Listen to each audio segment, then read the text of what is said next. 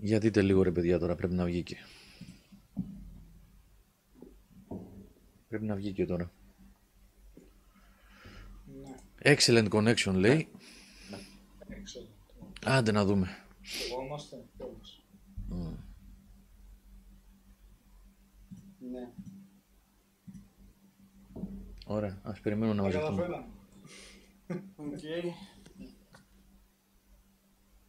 Οκ. Καιρό έχουμε να πάθουμε ζημιά, έτσι. Ναι. Τεχνική. Ναι, τι έγινε. Θα Θα γίνω γίνω γι' αυτό.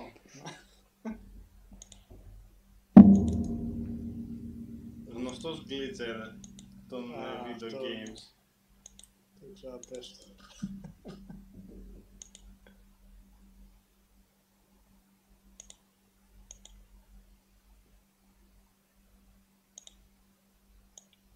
πες το. Οκ. Είμαστε live τώρα, Γιώργο, έτσι. Ωραία, ωραία. Εγώ περιμένω απλά να μπουν τα παιδιά μέσα να μαζευτούν πάλι, να συνεχίσουμε. Όχι, αρχίσαμε τώρα. Θα το πείτε χαμηλά να είμαστε. Να τα τώρα. Θα σας ανεβάσω λίγο.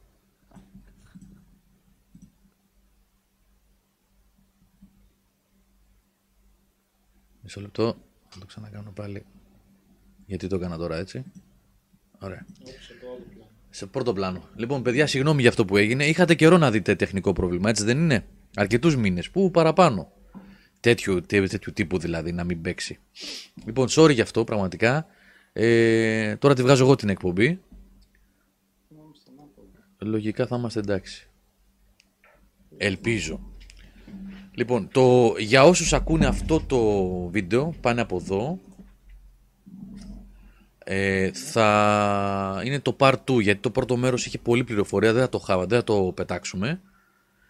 θα το δω εγώ κιόλας πώς φαίνεται.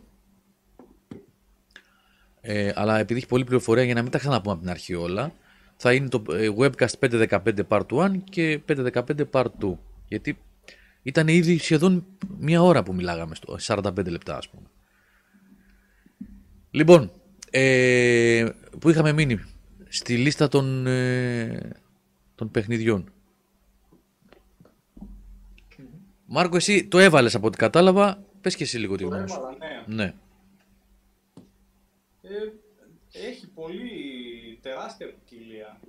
Δεν, χάθηκα, πραγματικά χάθηκα. Ε, το, το πρόβλημα ήταν αυτό που είπα, ότι όταν προσπαθείς να, να τσεκάρεις τη λίστα, μπε- μπήκα, ας πούμε, ήθελα να κατεβάσω κάποια παιχνίδια, έτσι.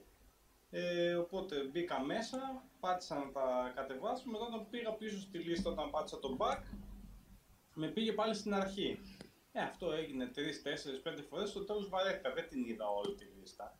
Γι' αυτό το λόγο, πραγματικά μόνο γι' αυτό το λόγο. Ο ήχος έχει θέμα. Τι έχει ο ήχος, ρε παιδιά; Από εμάς μάλλον έχει για κάποιο λόγο θέμα τώρα. Το ανέβασα πάλι εγώ. Το δικό σας. Α, σήμερα δεν μας θέλει. δεν μας θέλει σήμερα. Σή- σήμερα όχι, δεν, δεν, είναι, δεν είναι καλή μέρα, εντάξει. Δεν ακούγεται ακόμα. Για μισό λεπτό ρε παιδιά. Για μιλήστε λίγο ρε παιδιά. Για μιλήστε λίγο. Έλα, ένα-δύο. Εσύ από πού μας ακούς, από τα ηχεία; Ναι. Σας ανέβασα γενικότερα. Τώρα πιστεύω θα είναι καλύτερα. Για μιλήστε λίγο. Δεν ακουγόμαστε, Ναι. λένε τα παιδιά. Το ίδιο μιλάμε με, όπως πριν. Αλλά... Ανέβασα τον ε, ήχο εγώ εδώ πέρα τώρα όσο γινότανε. Τώρα ακουγόμαστε καλά. Ή πάλι το ίδιο. Τώρα πρέπει να είστε καλύτερα φαντάζομαι. Το ίδιο. Μμ, τώρα βασικά ίσως Όχι. πιάνει τον ήχο μας από το μικρόφωνο σου, εσύ Γιώργο, και εδώ έχεις βάλει να τραβάει τον ήχο όχι, από όχι, το όχι. Όχι. Discord. Για και δείτε τώρα, γιατί τώρα ανέβασα τον ήχο σας από το OBS. Τώρα οκ, λένε. ναι. Ναι, καλά, το OK είναι σχετικό. Γιατί σήμερα δεν θα παίξει τίποτα, έτσι. Όπου καιρό είχαμε να πάθουμε τέτοια ζημιά. Οκ, Όχι, τώρα- εντάξει, εντάξει. Βγήκε ενεύκος Ε, Δεν πειράζει, συμβαίνουν αυτά. Πειραματικά βγήκε από εδώ. Στην προηγούμενη ήταν η τύχη του πρωτάρη. Θα... Γιατί όπως είπαμε, παιδιά, βγαίνει εκπομπή, ή στην αρχή βγήκε εκπομπή και την προηγούμενη εβδομάδα και τώρα στην αρχή βγήκε εκπομπή από μένα από την Γουμένισσα από το χωριό, από το λάπτοπ. Δεν έχω τον εξοπλισμό εδώ πέρα το άλλο του PC, ούτε τη σύνδεση που είχα στην Αγγλία ή που θα έχω στην Αθήνα. Επομένως, την προηγούμενη φορά δεν ξέρω, δύο φορές βγήκε, οπότε ή την προηγούμενη φορά ήταν τύχη και βγήκε καλά ή τώρα ήταν ατυχία και η σύνδεση έκανε νούμερα. Κακό μάτι, καλά το λέει η μάνα σου Smart Boy. Και αυτό. Μάτι είναι, πάλι. γλωσσοφαγιά είναι αυτό το σημερινό. Αλλά δεν πειράζει, εκεί κόντρα εμείς θα το κάνουμε. Με χίλια ζόρια θα. Ο, ο Phil Spencer φταίει. Βγήκατε να κάνετε και εσείς εκπομπή να μιλήσετε για το... Ο Phil Πραγματικά. Spencer. Έχεις δίκιο. εγώ. Τι θέλετε να μιλήσετε για το PS Plus; Εμείς το Game Pass το έχουμε εδώ και τόσα χρόνια. Βγήκατε να πείτε τώρα. Αλλά ναι. εντάξει, δεν πειράζει τώρα. Φτάσαμε εκπομπή 5-15, μας έκανε ένα πρόβλημα τώρα. Πρώτη Ε, ε, φορά. δεν έχει έχουμε ανάγκη. πάρα πολύ καιρό να πάθουμε τέτοια ζημιά με μικρόφωνα και με ήχους. Ε, Πρέπει να μας το συγχωρήσετε, παιδιά, εντάξει. Ναι. Ε, Είναι, είναι καιρό να γίνει αυτό. Λοιπόν, επειδή λέει ο Νίκος εδώ, ο Νικροίδο, Γιώργο, επειδή φοράς και την μπλούζα την κατάλληλη, μόλις τελείωσα, τελείωσα την τριλογία του Mass Effect, απλά ήθελα να σε ευχαριστήσω που βάσει των δικών σας συνεχών προτροπών έπαιξε αυτό το έπος. Ευχαριστώ. Να είσαι καλά, ρε Νίκο. Εμείς χαιρόμαστε που έπαιξε αυτό το παιχνίδι. Εντάξει, γιατί αυτή η μπλούζα έχει και, έχει και πίσω, έτσι. Μην τα το βλέπουμε Έτσι. όλα. Έτσι πρέπει. Κυκλοφορώ στο Εγάλεο, δεν βλέπω να μου λέει κανένας τίποτα. Δεν ξέρουν πολύ. Δεν ξέρουν πολύ. Ο Ερμής φταίει, ο, λέει ο Γιώργος 7. Το, είναι, είναι ανάδρομο. Είναι ανάδρομο, ε. Να χαιρετήσω κιόλας έναν φίλο που μου στείλε μήνυμα σήμερα στο Discord, τον Κωνσταντίνο από την Κατερίνη, που μου, μου στείλε μήνυμα και ευχές σε όλη την ομάδα ότι μας παρακολουθεί, μας έμαθε τα τελευταία δύο χρόνια μεγάλος σε ηλικία ο Νίκος, ο Κωνσταντίνος, συγγνώμη. Έστειλε ευχές και μας αγαπάει πολύ και να συνεχίσουμε και του, τους στέλνουμε και εμείς του ανταποδίδουμε να είναι καλά. Ο Φιλ Σπένσερ ήρθε και λέει καλά ρε πάλι ανοίξατε δεν πήρατε το μάθημά σας. Νάτος. Φιλ. Do, do your worst. και εδώ είμαστε εμείς. λοιπόν, ε, ελπίζω το βίντεο, το πρώτο κομμάτι του βίντεο του σημερινού webcast να είναι της προκοπής και να ακούγεται και να βλέπετε γιατί είχαμε πάρα πολύ πληροφορία για το cloud streaming. Τώρα, ε, επαναλαμβάνω γιατί ρώτησε ένα παιδί παρακάτω πιο, πιο πριν στο chat τις τιμές για το καινούριο PlayStation Plus. Είπαμε είναι τρεις κατηγορίες, Essential, Extra και Premium. Το Essential 9 ευρώ το μήνα, το Extra 14, το Premium 17 ή 24 το μήνα, ε, το τρίμηνο 40 και 50 ή το έτος 60, 100 και 120. Με τις παροχές που σας είπα προηγουμένως. Το πρώτο είναι το κανονικό το PS Plus όπως το ξέρατε. Το δεύτερο έχει βιβλιοθήκη παιχνιδιών για κατέβασμα αλλά Game Pass, τύπου Game Pass. Και το τρίτο, το Premium, για το οποίο μιλάμε την περισσότερη ώρα- ώρα τώρα, είναι όλα τα προηγούμενα συν cloud streaming, παιχνίδια του PS3, μια μεγάλη βιβλιοθήκη, παιχνίδια του PS4 και τα classics PS1, PS2 και PSP. Το μελανό σημείο είναι αυτό, κατά την άποψή μου. Θα συμφωνήσω εδώ με το Λετεύτε. Αν ένα, αναφερόταν σε αυτό, ε, ότι είναι απογοήτευση, ότι το κομμάτι των παιχνιδιών του PlayStation 1, του PlayStation 2 και του PSP είναι σε νηπιακό στάδιο αυτή τη στιγμή. Δεν, και δεν ξέρω αν έχουν στο μυαλό τους, αν έχουν πλάνο να προσθέσουν περισσότερο υλικό στην πορεία. Πολύ φοβάμαι ότι δεν θα γίνει κάτι τέτοιο. Δηλαδή, δεν μπορεί να λες ότι έχω παιχνίδια του PSP στη βιβλιοθήκη μου των classics παιχνιδιών, των παλιών ε, πλατφορμών και να έχεις το Ecochrome μόνο. Μόνο το Ecochrome. Δεν υπάρχει το PSP κάτι άλλο. Δεν περίμενα ξαφνικά να είναι η βιβλιοθήκη γεμάτη με όλα που είναι χιλιάδες τα παιχνίδια του PlayStation 1 και του PlayStation 2. Αντιλαμβάνεστε έτσι, είναι χιλιάδες, χιλιάδες. Αλλά πιστεύω ότι θα έπρεπε να είναι λίγο πιο πλούσια η συλλογή. Βλέπω δηλαδή το ίδιο λάθος που είχε γίνει την ίδια προχειρότητα με το ε, PS1 Classic, το μικρούλι που είχε βγει, που είχε μέσα λίγα παιχνίδια και τις PAL εκδόσεις και λίγο πρόχειρος ο emulator. Εκεί δεν το έχουν δουλέψει ακόμα. Ε, θέλει δουλειά. Ελπίζω να το πάρουν λίγο πιο ζεστά το θέμα και στην κατηγορία των παιχνιδιών PlayStation 1, PlayStation 2 και PSP να προσθεθούν πολλά πολλά πολλά πολλά περισσότερα και καλά παιχνίδια. Παιχνίδια, σημεία αναφοράς. Το PlayStation 1 και το PlayStation 2 ρε παιδιά έχουν ε, ορόσημα για το gaming παιχνίδια που λείπουν από τη συλλογή αυτή. Και επίσης ε, ε, και για το PSP παιχνίδια που λείπουν από αυτήν την κατηγορία. Αυτό νομίζω είναι το κομμάτι για όσους βάλουν premium, έτσι, γιατί αυτό είναι μόνο στο premium, ε, στην premium κατηγορία. Το κομμάτι που με απογοήτευσε εμένα, κατά τα άλλα έμεινα πολύ ευχαριστημένος και από τον όγκο, τον αριθμό δηλαδή των παιχνιδιών που είναι διαθέσιμα και από την ποικιλία αυτών των παιχνιδιών.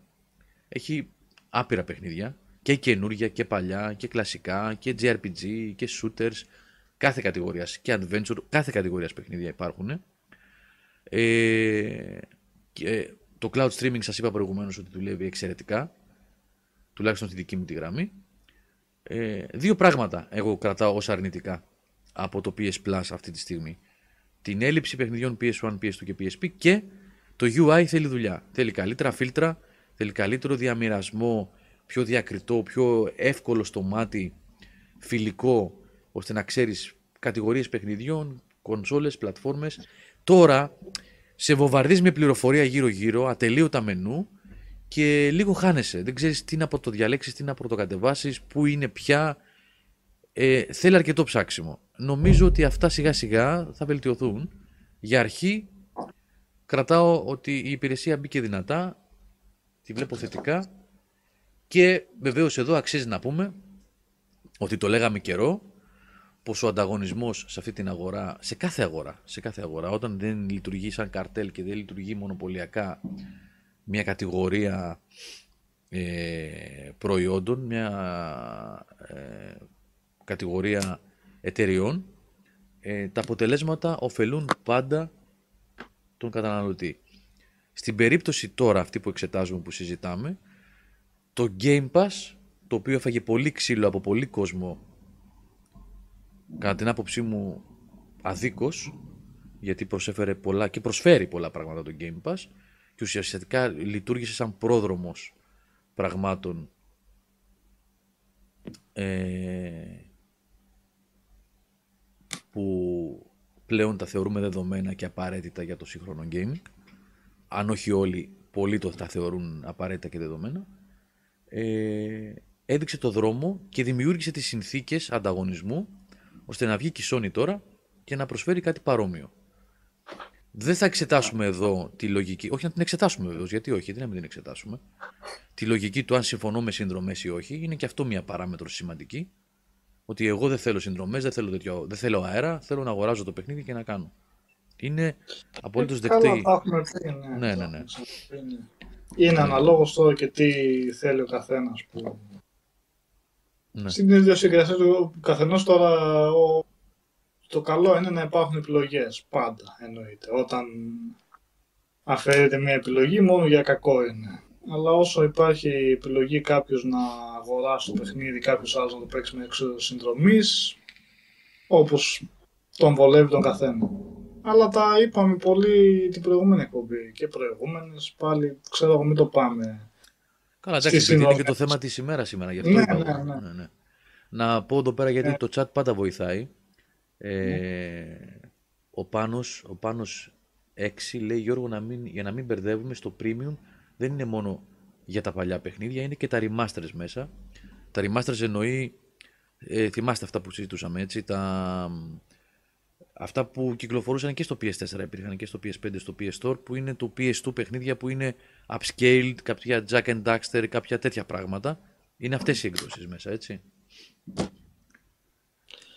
Ο Tom Pett λέει αλλάζει τη, βιομηχανία, Νικόλα, το θέμα του, των συνδρομητικών. Tom, εγώ δεν έχω δει κάτι τέτοιο ακόμα. Βλέπω τεράστιες παραγωγές να συνεχίζουν να βγαίνουν, να αναπτύσσονται και να παίρνουν και στα συνδρομητικά day one. Όταν και άμα αλλάξει αυτό το ξανασυζητάμε, αλλά αυτή τη στιγμή δεν αλλάζει τη βιομηχανία αυτό. Αυτό είναι σημαντικό θέμα που λέει. ουσίας, θέμα το ίδιο του παιχνιδιού. Αυτό που λέει ο Νικόλας είναι σημαντικό γιατί δεν το είπα τόση ώρα. Είναι γνωστό βέβαια ότι στο PlayStation Plus είτε μιλά- μιλάμε πάντα για το extra και το premium. Έτσι. Το essential είναι όπως το ξέρατε δεν έχει δωρεάν παιχνίδια μέσα εκτός από τα παιχνίδια του μήνα που τρέχουν. Ε, δεν θα μπαίνουν τα παιχνίδια της Sony τα καινούρια την ημέρα που κυκλοφορούν όπως το κάνει η Microsoft. Όπως έκανε ξέρω εγώ με το Halo Infinite, με το ε, Forza Horizon 5 και όσα, με το Gears και τα λοιπά όσα πρόκειται να Ναι, γίνει. Τώρα, τώρα, ας πούμε, το Grand Turismo, το Horizon δεν τα έχει. Όχι, δεν θα μπουν αυτά. Αυτά δεν μπαίνουν. Ε, δεν... ναι, αυτό. αυτό. Ναι, αλλά ναι, ναι, μπαίνουν ναι. ένα χρόνο μετά περίπου, ίσως κάποια έστω. Μετά από ό,τι ένα θα- εύλογο δεν χρονικό το διάστημα. Eternal Και Το το Returnal, Spark- ναι, το είχε, το Death Stranding το είχε, το σαν remaster, πώς το είχαμε. Ναι, ναι, το, το, ναι. το Director's Cut. Το Director's Cut, ναι. Το Director's Αλλά Cut, παίρνοντας και μόνο το Returnal είναι σαν να σου λένε το Spider-Man ότι ένας ενάμιση χρόνος μετά ή πιθανόν κάποια έστω Ναι, να το μπαίνει. Miles Morales το έχει. Ε, ναι, θα μπαίνουν γιατί έχει πάρα πολλά first party μέσα. Έτσι. Έχει Last of Us, έχει Uncharted, τα έχει όλα αυτά. Και το Returnal είναι το πιο ε, φρέσκο που λέει ο Νικόλας τώρα. Ναι, ναι, ναι. Αλλά η λογική της Sony είναι ότι οι μεγάλες της παραγωγές είναι υπερπαραγωγές ε, εκατομμυρίων δολαρίων, triple A παιχνίδια, single player εμπειρίες κλπ. κλπ. Αυτά που γουστάρουμε δηλαδή πολλοί από εμάς. Και ότι αυτά είναι επενδύσεις που πρέπει να φέρουν χρήματα πίσω, δεν έχουν τέτοιο πλάνο. Έτσι έχουν πει για την ώρα. Θα πρέπει να πουληθούν δηλαδή κανονικά και μετά κάποια στιγμή να μπουν στην υπηρεσία. Ε, θα μπαίνουν, Ναι, όλα ναι. θα μπαίνουν, αλλά πιο μετά. Δεν κατάλαβα αν είχε στη λίστα ε, του Premium το RDR2 ή αν το είχε επειδή το είχα εγώ. ε, πού το βρήκες, αν τη βρήκες στη λίστα. Όχι, αν είναι στη λίστα υπάρχει. Ε, Όχι επειδή το έχεις Άρα εσύ. υπάρχει και αυτό. Ναι, ναι, ναι, υπάρχει. Το οποίο είναι σημαντικό νομίζω. Ναι, ναι. Μ. Ναι, πρέπει να το είχα ανακοινώσει κιόλας από τα δυνατά έτσι. Α, θυμάμαι καλά τώρα. Τώρα, παιδιά, επειδή βλέπω γράφετε στο chat αν είναι καλύτερο ή όχι από το Game Pass, αν θα το περάσει κάποια στιγμή ένα παιδί, έγραψε παρακάτω, το ξεπεράσει ή όχι. Αυτές είναι, εκτός του ότι είναι ακαδημαϊκές συζητήσεις, το να συγκρίνουμε αυτή τη στιγμή μια υπηρεσία που ξεκίνησε πριν από 4 μέρες, άντε πες 15-20 μέρες που ξεκίνησε στην Ιαπωνία, με μια υπηρεσία που είναι 4-5 χρόνια είναι το Game Pass. Πόσο Ναι, είναι; παραπάνω. Ναι. και έχει οριμάσει πλέον, έχει καθίσει, έχει λειτουργήσει με τον τρόπο που έχει λειτουργήσει. Ε, έχει μπει στη ροή της, μπαίνουν, βγαίνουν παιχνίδια, έχει καταλήξει η Microsoft στο πώς είναι το interface. Είναι πιο όρημη η υπηρεσία. Συγκρίνεται, σκεφτείτε πώς ήταν το Game Pass όταν πρωτο άνοιξε πριν από 5 χρόνια που είχε 100 παιχνίδια μέσα. Που δεν είχε τη- το, το EA, ε, πώς λέγεται το EA της, ε, το, η υπηρεσία Ναι, της- οι Origins, πώς ε, το το Origin, δεν είχε το της Ubisoft, δεν είχε 300 και 400 παιχνίδια, είχε 100-110 στην αρχή. Όπως καταλαβαίνετε αυτά είναι πράγματα που δημιουργούνται, ε, μ, ε, χτίζονται οι βάσεις, τα θεμέλια και σιγά σιγά αναπτύσσεται πάνω σε αυτό. Οπότε αυτό θα το ξαναδούμε πάλι το PlayStation Plus σε 6 μήνες που θα είναι. θα φανεί στην πορεία. Μα- Θα δει και η Sony πώς θα πηγαίνει και αναλόγως θα... Μα έτσι κι αλλιώς και όταν θα περάσει ο καιρός δεν μπορείς να πεις. Εγώ νομίζω ότι ποτέ δεν θα μπορεί να πει κανείς το ένα είναι καλύτερο από το άλλο. Είναι όπως και με τις ε, υπηρεσίες για ταινίες και σειρές. Δεν μπορείς να πεις το ένα είναι καλύτερο από το άλλο. Είναι υποκειμενικό περισσότερο παρά αντικειμενικό. Παιδιά, ένα λεπτό για να μην μπερδευτούμε. Ένα λεπτό, να μην μπερδευτούμε. Ο Μπαρμπαστρούμφ λέει: Καλά, το PS Plus δεν ξεκίνησε πριν 4 μέρες, υπάρχει ως PS Now από το 2014. Είναι άλλο πράγμα αυτό. Είναι μία υπηρεσία και μία άλλη υπηρεσία που συγχωνεύτηκαν, το PS Now και το PS Plus, για να φτιάξουν ένα καινούριο πράγμα. Εγώ δεν είπα ότι γεννήθηκε ξαφνικά χτες, αλλά ως υπηρεσία, ως δομή, δημιουργήθηκε τώρα. Υπήρχαν κάποια πράγματα από εδώ και από εκεί, τα οποία δεν λειτουργούσαν ποτέ σωστά. Το PS Now γενικότερα δεν ήταν και ό,τι καλύτερο. Και ήταν κυρίως streaming υπηρεσία το PS Now, έτσι. Κυρίως. Τώρα η δομή του PS Plus που είναι σαν το Game Pass συν το cloud, καλά και το Game Pass έχει cloud αλλά εκτός Ελλάδας, οπότε έχουμε δύο υπηρεσίες οι οποίες είναι πανομοιότυπες, το Game Pass είναι αυτό που είναι και το PS Plus είναι αυτό που είναι, θα πρέπει να τα εξετάσουμε εις το διηνεκές, όχι πώς είναι τώρα αυτή τη στιγμή, γιατί η υπηρεσία επί της ουσίας τώρα ξεκίνησε. τη λειτουργία της τώρα χτίστηκε, υπάρχει μια προϊστορία, υπάρχει μια υποδομή από πίσω βεβαίως, δεν εμφανίστηκε ξαφνικά με παρθενογένεση στις 23 Ιουνίου, αλλά ως, ως έχει τώρα είναι κάτι καινούριο. Οπότε θέλει το χρόνο της για να δούμε πώς θα, πώς θα καθίσει. Ναι, ναι, δίκιο έχει ο Παπαστρόμφ ότι η βιβλιοθήκη είναι η ίδια με το PS Now, αλλά απ' την άλλη και αυτό που λέει ο Γιώργος Δεν νομίζω να εννοείται, είναι η ίδια στηρίζεται. όμως. Είναι η Έχει ίδια. πολλές προσθήκες. Το Valhalla εννοείται. το είχε, Ε, όχι. το RDR2 το είχε, το... τα Far Cry νομίζω μόνο το τελευταίο δεν έχει τώρα στο Premium. Ναι, Όλα τα άλλα πρέπει να τα έχει. απλά είναι προσθήκες τώρα που ίσως θα μπορούσε να πει κάποιος ότι θα ήταν φυσικό επόμενο να μπαίναν και στο PS Now αν συνέχιζε. Τέλος πάντων, υποθετικό είναι αυτό. Το θέμα είναι ότι σαν παιχνίδια από αυτά που είχε μεταφέρθηκαν και στην καινούργια την PS, το PS Plus, αλλά είναι και διαφορετική προώθηση. Φαίνεται ότι η Sony έχει, πα- έχει μπει πιο δυνατά πλέον στο συνδρομητικό και στο πώς το προωθεί. Το PS, το PS Now ήταν κάπου ξεχασμένο βασικά. Δεν, ε, την πολύ ενδιαφέρε και αυτά. Την έκανε rebranding, το έκανε rebranding σίγουρα. Αλλά και αυτό δείχνει μια αλλαγή τακτικής και μια καινούρια πλεύση της Sony προς αυτό το Ναι, δεν μοντέλο. είναι απλά Οπότε- rebranding το PS Plus το καινούριο. Ναι, ναι, ναι. Είναι κάτι άλλο, είναι κάτι νέο. Ναι. Είναι κάτι νέο που γεννήθηκε από το PS Now, το οποίο, όπως το λέει ο Νικόλας ακριβώς είναι, το είχε σαν από παιδί, ποτέ δεν το έσπρωχνε πολύ. Και δεν μιλάω για την Ελλάδα που δεν το είχαμε το PS Now. Και στο εξωτερικό, Κα, ναι, ναι. Ναι. ε, Μπάμπη, ο Μπάμπης Γουναρόπουλος λέει, ναι, αλλά μην ξεχνάς Γιώργο ότι με γνώμονα αυτή την υπηρεσία το έφτιαξαν, το Game Pass δηλαδή. Αν δεν υπήρχε το Game Pass δεν νομίζω η Sony να έκανε τίποτα. Μπάμπη δεν ξέρω αν μπήκε τώρα, αλλά πριν από λίγο είπα αυτό, ότι ο ανταγωνισμός δημιουργεί τις συνθήκες που προωθεί νέες ιδέες, νέα πράγματα, ο ένας να ακολουθεί τον άλλον, ο ένας να προσπαθεί να κερδίσει τον άλλον, να τον προσπεράσει. Έτσι γίνονται αυτά. Η Sony είχε κάνει το, τα δωρεάν παιχνίδια, ακολούθησε η Microsoft μετά με τα...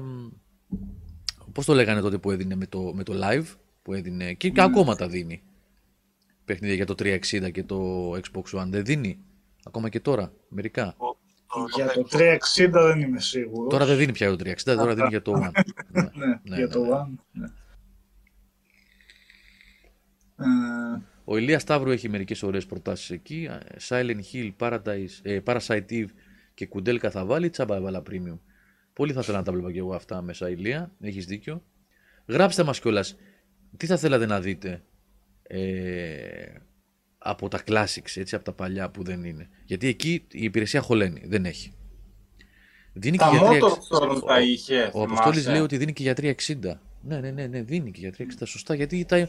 ο Άγγελος μας τα έλεγε ότι δίνει και για 360. Δίνει ακόμα. Και αυτά δεν πρέπει να είσαι συνδρομητής νομίζω για να τα κρατήσεις. Τα παίρνεις για πάντα του 360.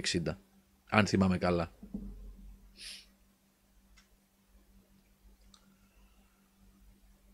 Ε, τώρα σε ό,τι έχει να κάνει με το Metal Gear λέει ο Μπαντολίνο, θέλει να δει. Το Metal Gear το πρώτο, έτσι.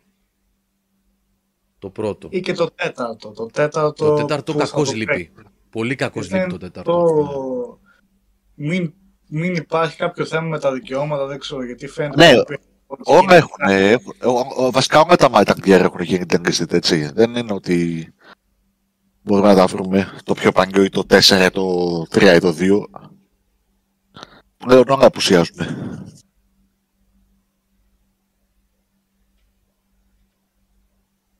Α, κάτσε λιγάκι ένα πολύ σημαντικό αυτό, γιατί αυτό δεν το είχα υπόψη μου εγώ.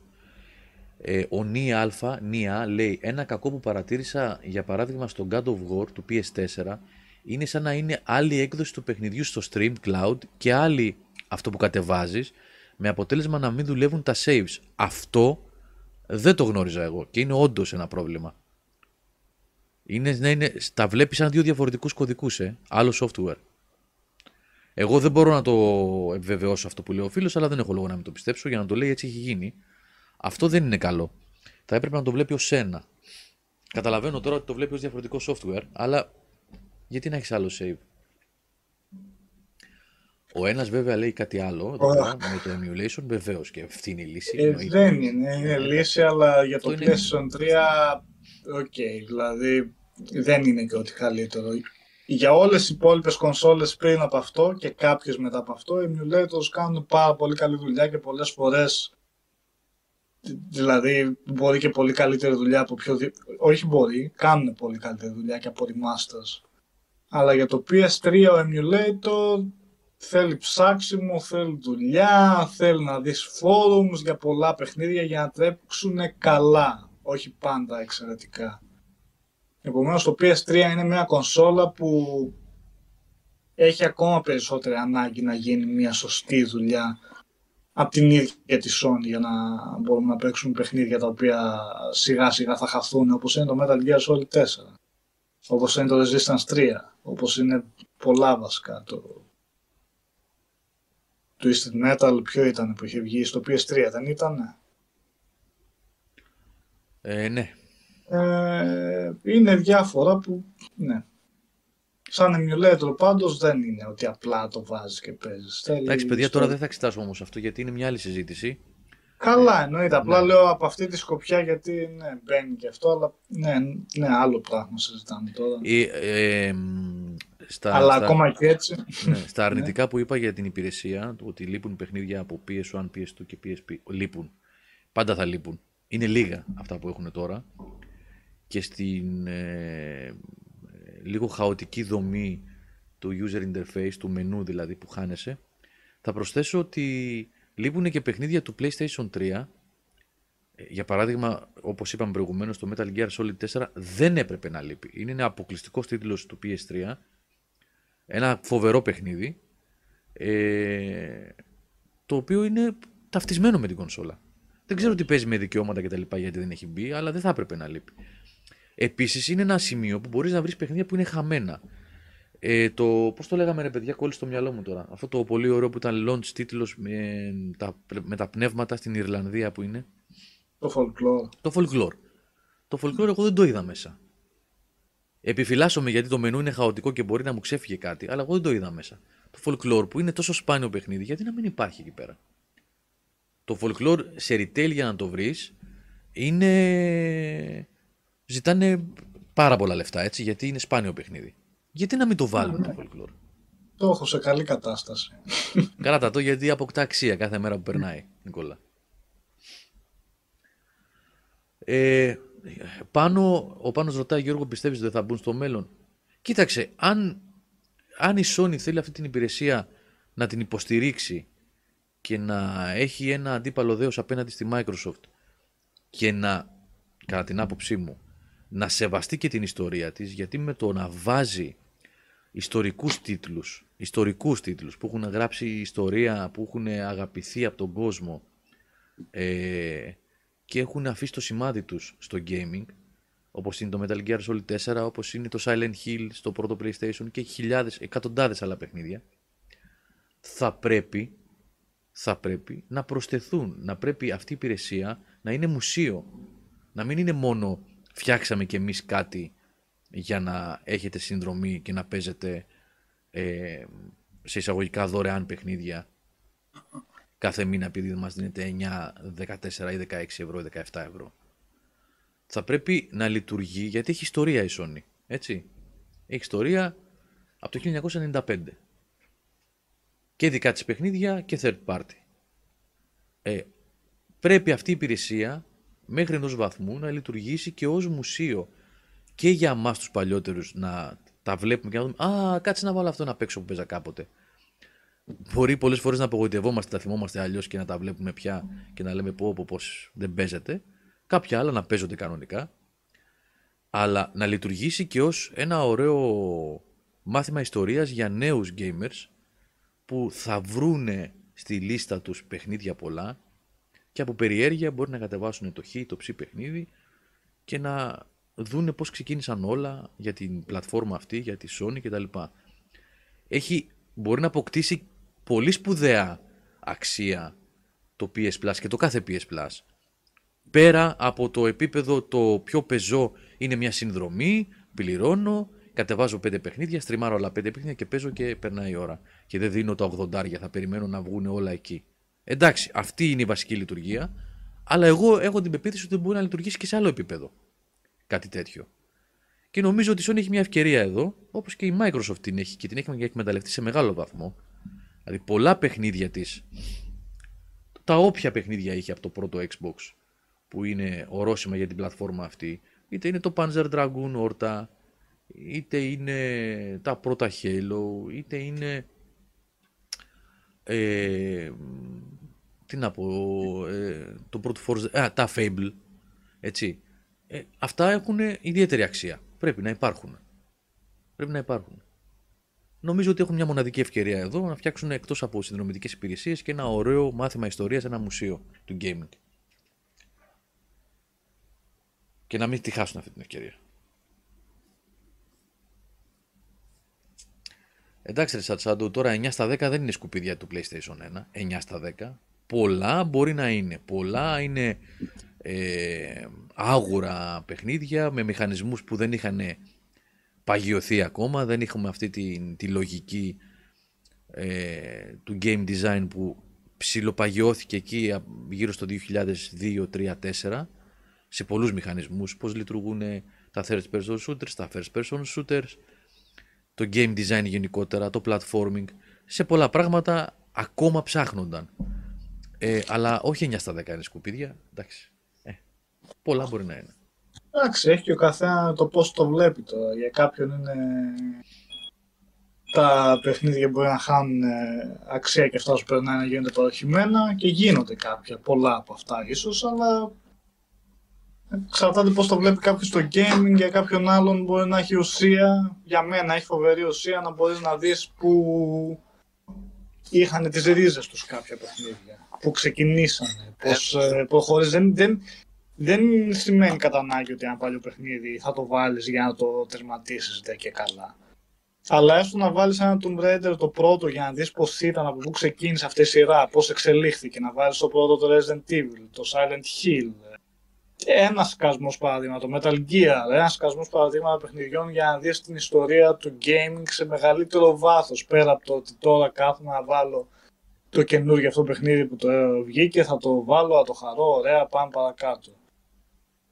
Αλλά χωράει πολύ, πολύ, υπάρχει πολλή δυνατότητα για να υπάρξει μεγαλύτερη ανάλυση για την ιστορία των βιντεοπαιχνιδιών. Εννοείται βέβαια ότι και απόλυτα το βέβαια ότι δεν θα το δουν όλοι έτσι αλλά το να υπάρχει αυτό που είπες Γιώργο ακριβώς σαν μουσιακά ε, στοιχεία μέσα και να μην χαθούν είναι πολύ σημαντικό για όσους αγαπάνε έτσι πλήρως το gaming. Είναι πολύ σημαντικό να γίνεται να πιάσει το χειριστήριο και να ασχοληθείς ο ίδιος με το παιχνίδι, να το δεις έτσι κανονικά, όχι στην ολότητά του.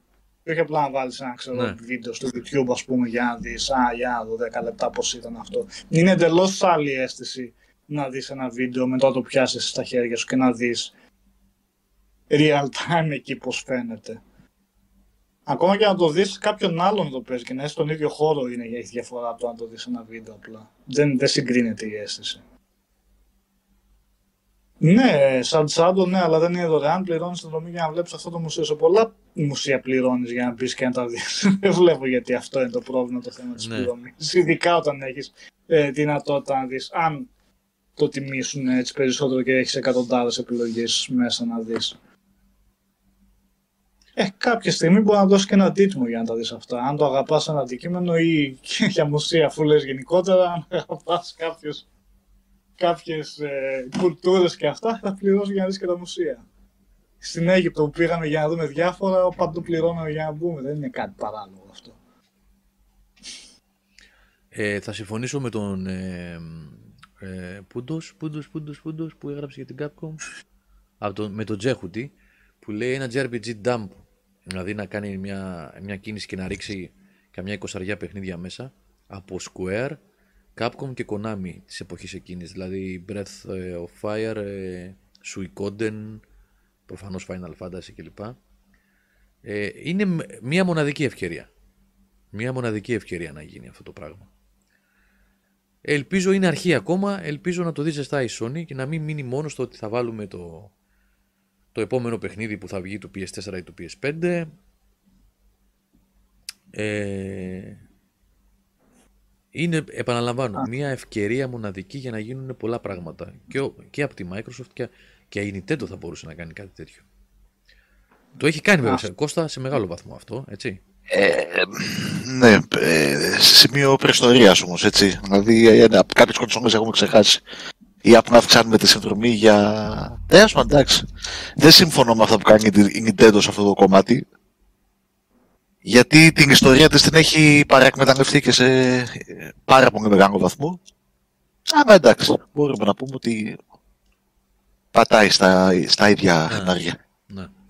Μου γράψε παραπάνω, έχουν φύγει τώρα, τα- το chat έχει τσουλήσει πολύ, ο George Spartan που είπε, να το, το βρήκα. Γιώργο, ένα άλλο πρόβλημα που πρόσεξα είναι ότι κάποια games δεν τα βγάζει στη λίστα και πρέπει να τα ψάξει στο search για να στα βγάλει όπως το God of War 1 και 2. Ναι, αυτό είπα, το είπα ε, προηγουμένως, ότι ε, το μενού της, ε, της υπηρεσίας θέλει δουλειά ακόμα. Θέλει δουλειά. Πρέπει να βγαίνουν ε, ανακατηγορίες, πρέπει να βγαίνουν αναπλατφόρμα, πρέπει λίγο να γίνει πιο φιλικό, γιατί το έχουν φορτώσει με παιχνίδια. Τα παιχνίδια είναι πολλά. Λέμε ότι δεν είναι πολλά του PS1 και του PS2 και του PSP, που δεν είναι. Αλλά πέρα από αυτό το κομμάτι, ε, στις υπόλοιπες πλατφόρμες έχει πάρα πολύ παιχνίδι. Εκατοντάδες είναι παιδιά, πρέπει να είναι γύρω στα 800 παιχνίδια όλα μαζί. Δεν είναι λίγα αυτά. Ε, ναι, ε, ο χάνεσαι. Dis- Εκεί θέλει δουλειά. Ο Dissanks λέει το πρόβλημα είναι γιατί αν πληρώνω πάλι για ένα μουσείο που έχω δει στο ράφι μου, επιστρέφω. Αυτό είναι άλλο θέμα βέβαια και συμφωνώ απόλυτα. Είμαι σίγουρος ότι υπάρχουν δυνατότητες να γίνει αυτό, να αναγνωρίζεται ένα δισκάκι και να το περνάει η κονσόλα σου και συμφωνώ, θα έπρεπε να γίνεται. Όπως επίσης και αυτό που λέει ο Τζορτ Τιτάκης ως απάντηση στον Dissanks λέει δεν πληρώνεις, συνδέσεις κονσόλα σου και παίζεις κανονικό game. Κάνα το gaming είναι κανονικό αν το παιχνίδι το παίζεις αυτούς ή όπως και να το παίξεις για μένα. Δεν έχει σημασία αν το κατεβάσεις ψηφιακά ή αν το έχεις σε δισκάκι, αλλά πέρα από αυτό δεν είναι ακριβώς και λύση να συνδέσεις κονσόλες σου. Εγώ έχω στη συλλογή παιχνίδια από την εποχή του Atari, ξέρω εγώ, πλέον λόγω του προβλήματος του χώρου γενικά που έχω, απλά δεν είναι δυνατόν να έχω κονσόλες και να παίξω ό,τι, ό,τι μου καμπνίσει από την συλλογή που έχω οποιαδήποτε στιγμή. Δεν, δεν γίνεται. Δεν είναι πολύ, δι- είναι πολύ ταλαιπωρία και πολλές φορές και αδύνατο να συνδέσω πιο το Super Nintendo ή το NES ή το PlayStation 1 για να παίξω τα παιχνίδια ε, για να παίξω τα παιχνίδια εκείνης εποχής και σε ποια τηλεόραση που θα παίξουν πώς, με τι ποιότητα. Αν πας να συνδέσεις Super Nintendo, ξέρω εγώ. Με αρεφ μόνο να παίζουν. Με, δει με τι αρεφ ακριβώς καλώδιο θα- παίζουν. εδώ. Νομίζω θα δεις. Ναι. Θα πρέπει να πάρω και τηλεόραση κατάλληλη. Ε, Επομένως, όπου μπορεί να γίνει emulation επίσημο ιδίως από τις ίδιες εταιρείες, νομίζω δεν είναι κάτι παράλογο να ζητάμε να το ζητάμε ότι καλό θα ήταν να γίνει ε, επιτέλους. Και δεν είναι, να, δεν είναι η λύση απλά ότι έχουμε, επειδή έχουμε τις παλιότερες κονσόλες. Όσοι τις έχουν. Κάποιοι όσοι δεν τις έχουν, τι θα κάνουν. Θα αρχίσουν να ψάχνουν στα eBay και αυτά για να πάρουν ολόκληρα συστήματα, για να κάνουν ιστορίες, για να παίξουν παλιότερα παιχνίδια. Όταν είναι πολύ Πολύ απλό δεν είναι, αλλά σίγουρα εφικτό είναι και όχι πια και τόσο τρομερό, υποθέτω, για την οποιαδήποτε εταιρεία να κάνει ένα backwards compatibility. Συνεχίζω και πιστεύω ότι όταν βγαίνουν ανεπίσημα emulations από άτομα που έχουν νεράκι και δεν κερδίζουν δεν είναι η δουλειά τους εν πάση περιπτώσει αυτή και κάνουν τόσο καλή δουλειά, ε, δεν μπορώ να φανταστώ ότι ο επίσημος δημιουργός, ο επίσημος ε, console holder δεν μπορεί να κάνει κάτι ανάλογο και πολύ καλύτερα.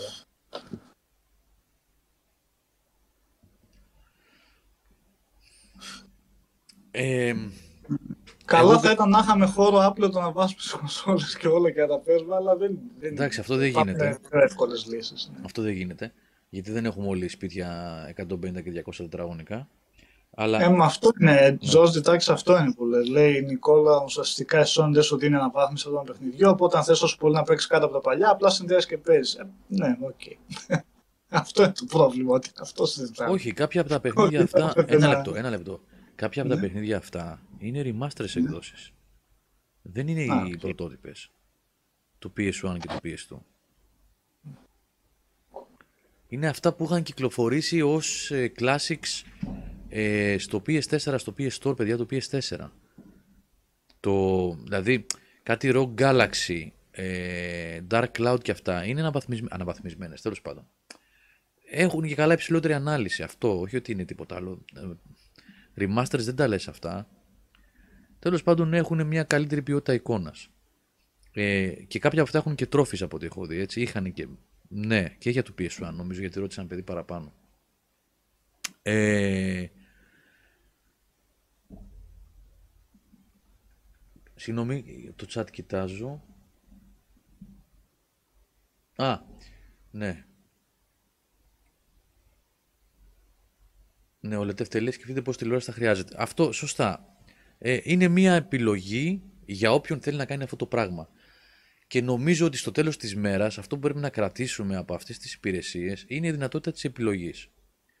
Αν μεθαύριο, προσέξτε, ακαδημαϊκή συζήτηση είναι αυτή, αν μεθαύριο αποφασίσουν όλοι αυτοί οι platform holders, η Microsoft, η Sony, η Nintendo, να σκοτώσουν το retail και να υποχρεώνουν τον κόσμο είτε να παίζει μέσω συνδρομής, είτε να κατεβάζει digital από τα καταστήματά τους, τότε ναι, θα το συζητήσουμε και θα δούμε ότι υπάρχει ένα πραγματικά σοβαρό πρόβλημα. Στην παρούσα φάση, αυτό που συμβαίνει είναι ότι έχουμε επιλογές. Έχουμε επιλογές είτε να παραγγείλουμε από ψηφιακό κατάστημα, από, συγγνώμη, από online κατάστημα και να μας έρθει ένα retail στο σπίτι μας, είτε να βγούμε από το σπίτι μας και να πάμε στο χ κατάστημα, μικρό ή μεγάλο, συνοικιακό ή αλυσίδα, και να πάρουμε το κουτί με το παιχνίδι ή τη συλλεκτική και να τη γυρίσουμε στο σπίτι και να το έχουμε στη βιβλιοθήκη μας, είτε να κάνουμε μια συνδρομή και να παίζουμε σε εισαγωγικά επαναλαμβάνω δωρεάν με τη μηνιαία συνδρομή το οποιοδήποτε παιχνίδι θέλουμε. Και τέλος βεβαίως είτε να το αγοράσουμε από το εκάστοτε store. Έτσι και εδώ, όπως λες, ακαδημαϊκή συζήτηση, αλλά επειδή έχεις περισσότερες γνώσεις σε αυτό το τομέα, όπως το βλέπεις, ε, εγώ φαντάζομαι βασικά ότι το να βγαίνουν οι κονσόλες πάνε να πουληθούν retail, πάνε χέρι με χέρι με τα παιχνίδια. Δηλαδή, αν έβγαινε μια κονσόλα, αν έβγαζε μια εταιρεία κονσόλες μόνο ψηφιακά, ένα κατάστημα ίσως δαγκωνόταν για να τη βάλει μέσα. Ισχύει κάτι τέτοιο. Γιατί φαντάζομαι ότι περισσότερα λεφτά βγαίνουν πουλώντας τα παιχνίδια. Ναι. Αυτό είχα καταλάβει. Αυτός είναι ένας Αν βγάλει μια Sony και μια Microsoft και πει εγώ πλέον θα βγάζω μόνο ψηφιακές κονσόλες, θα βγει το PS6 ξέρω εγώ, ή το Xbox, δεν ξέρω πώς θα το λένε, μόνο ψηφιακά, δεν θα έρθει σε σύγκρουση με πολλούς retail τη μεγάλη αλυσίδα. Αυτό έχει συμβεί ήδη. Αυτό δεν είναι θεωρητική συζήτηση, Νικόλα η Microsoft και στην Ελλάδα και σε άλλες χώρες δεν μπορώ να πω εγώ τώρα ότι είναι σε blacklist και δεν ισχύει αυτό αλλά ότι είναι δεύτερη, δεν είναι, να το πω αλλιώς, δεν είναι προτεραιότητα των, των retailers, είναι γεγονός. Γιατί και μικρότερο περιθώριο κέρδους δίνει εξ όσων γνωρίζω. Τουλάχιστον μέχρι πρότινος αυτό συνέβαινε. Αλλά νομίζω ισχύει και ακόμα. Μικρότερο περιθώριο, περιθώριο κέρδους ε, στην αγορά κάθε κονσόλας. Όταν λέω μικρό περιθώριο κέρδους, παιδιά, εννοώ ότι αν μια κονσόλα κάνει 100 ευρώ, πληρώνουμε εμείς στο χ μαγαζί 100 ευρώ για να πάρουμε την οποιαδήποτε κονσόλα. Τα 90 πηγαίνουν σε αυτόν που φτιάχνει την κονσόλα και τα 10 πηγαίνουν, τώρα τα λέω υπεραπλουστευμένα για, χάρη για την οικονομία της συζήτησης, έτσι. Και τα 10 πηγαίνουν στο κατάστημα που μας την πουλάει. Ε, η Microsoft έδινε μικρότερο περιθώριο κέρδους σε αυτόν που πουλάει την κονσόλα. Έδινε, ξέρω εγώ, αντί για 10 ευρώ, έδινε 6 ευρώ κέρδος. Από τα 100 ευρώ έπαιρνε τα 94 η Microsoft και τα 6 το κατάστημα. Επαναλαμβάνω, υπεραπλούστευση είναι αυτή απλά για την οικονομία της συζήτησης.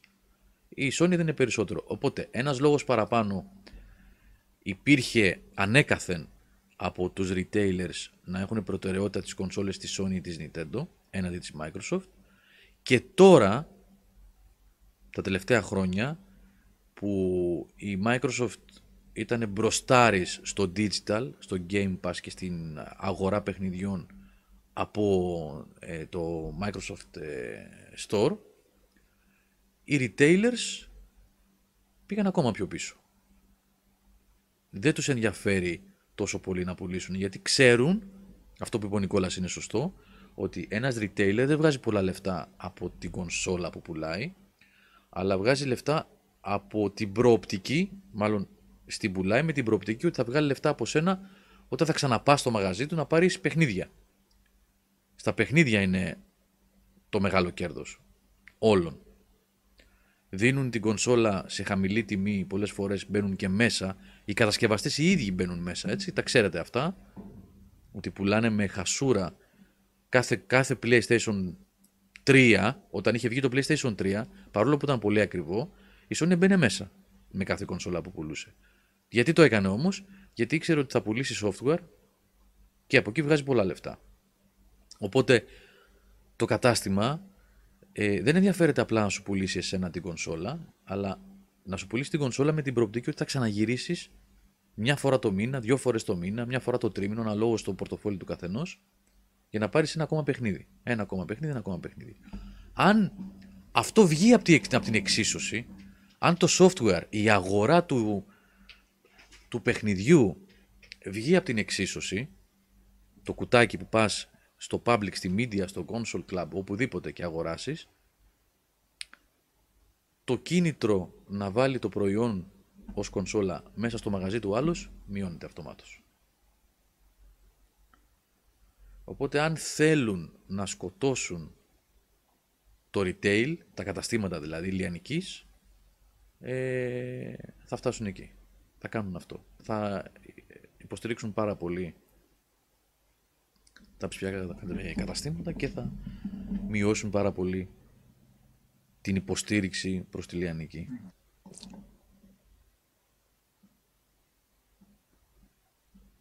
Καλά, ήδη έχουν αλλάξει βέβαια. οποίε αυτά χρόνο με το χρόνο τα βλέπουμε πώς αλλάζουν. Retail με ψηφιακά. Νομίζω είναι φυσικό επόμενο να γίνει ό,τι έγινε με τη μουσική και τις ταινίες.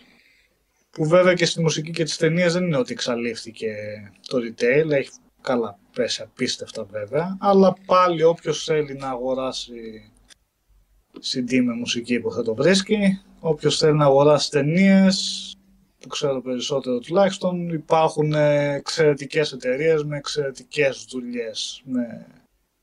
που αξίζει κάποιος να, να τις αγοράσει με πολύ πλούσιο υλικό, εξαιρετική ποιότητα, στα Blu-ray και όλα αυτά. Ε, φαντάζομαι σταδιακά πως εκεί πηγαίνει το gaming.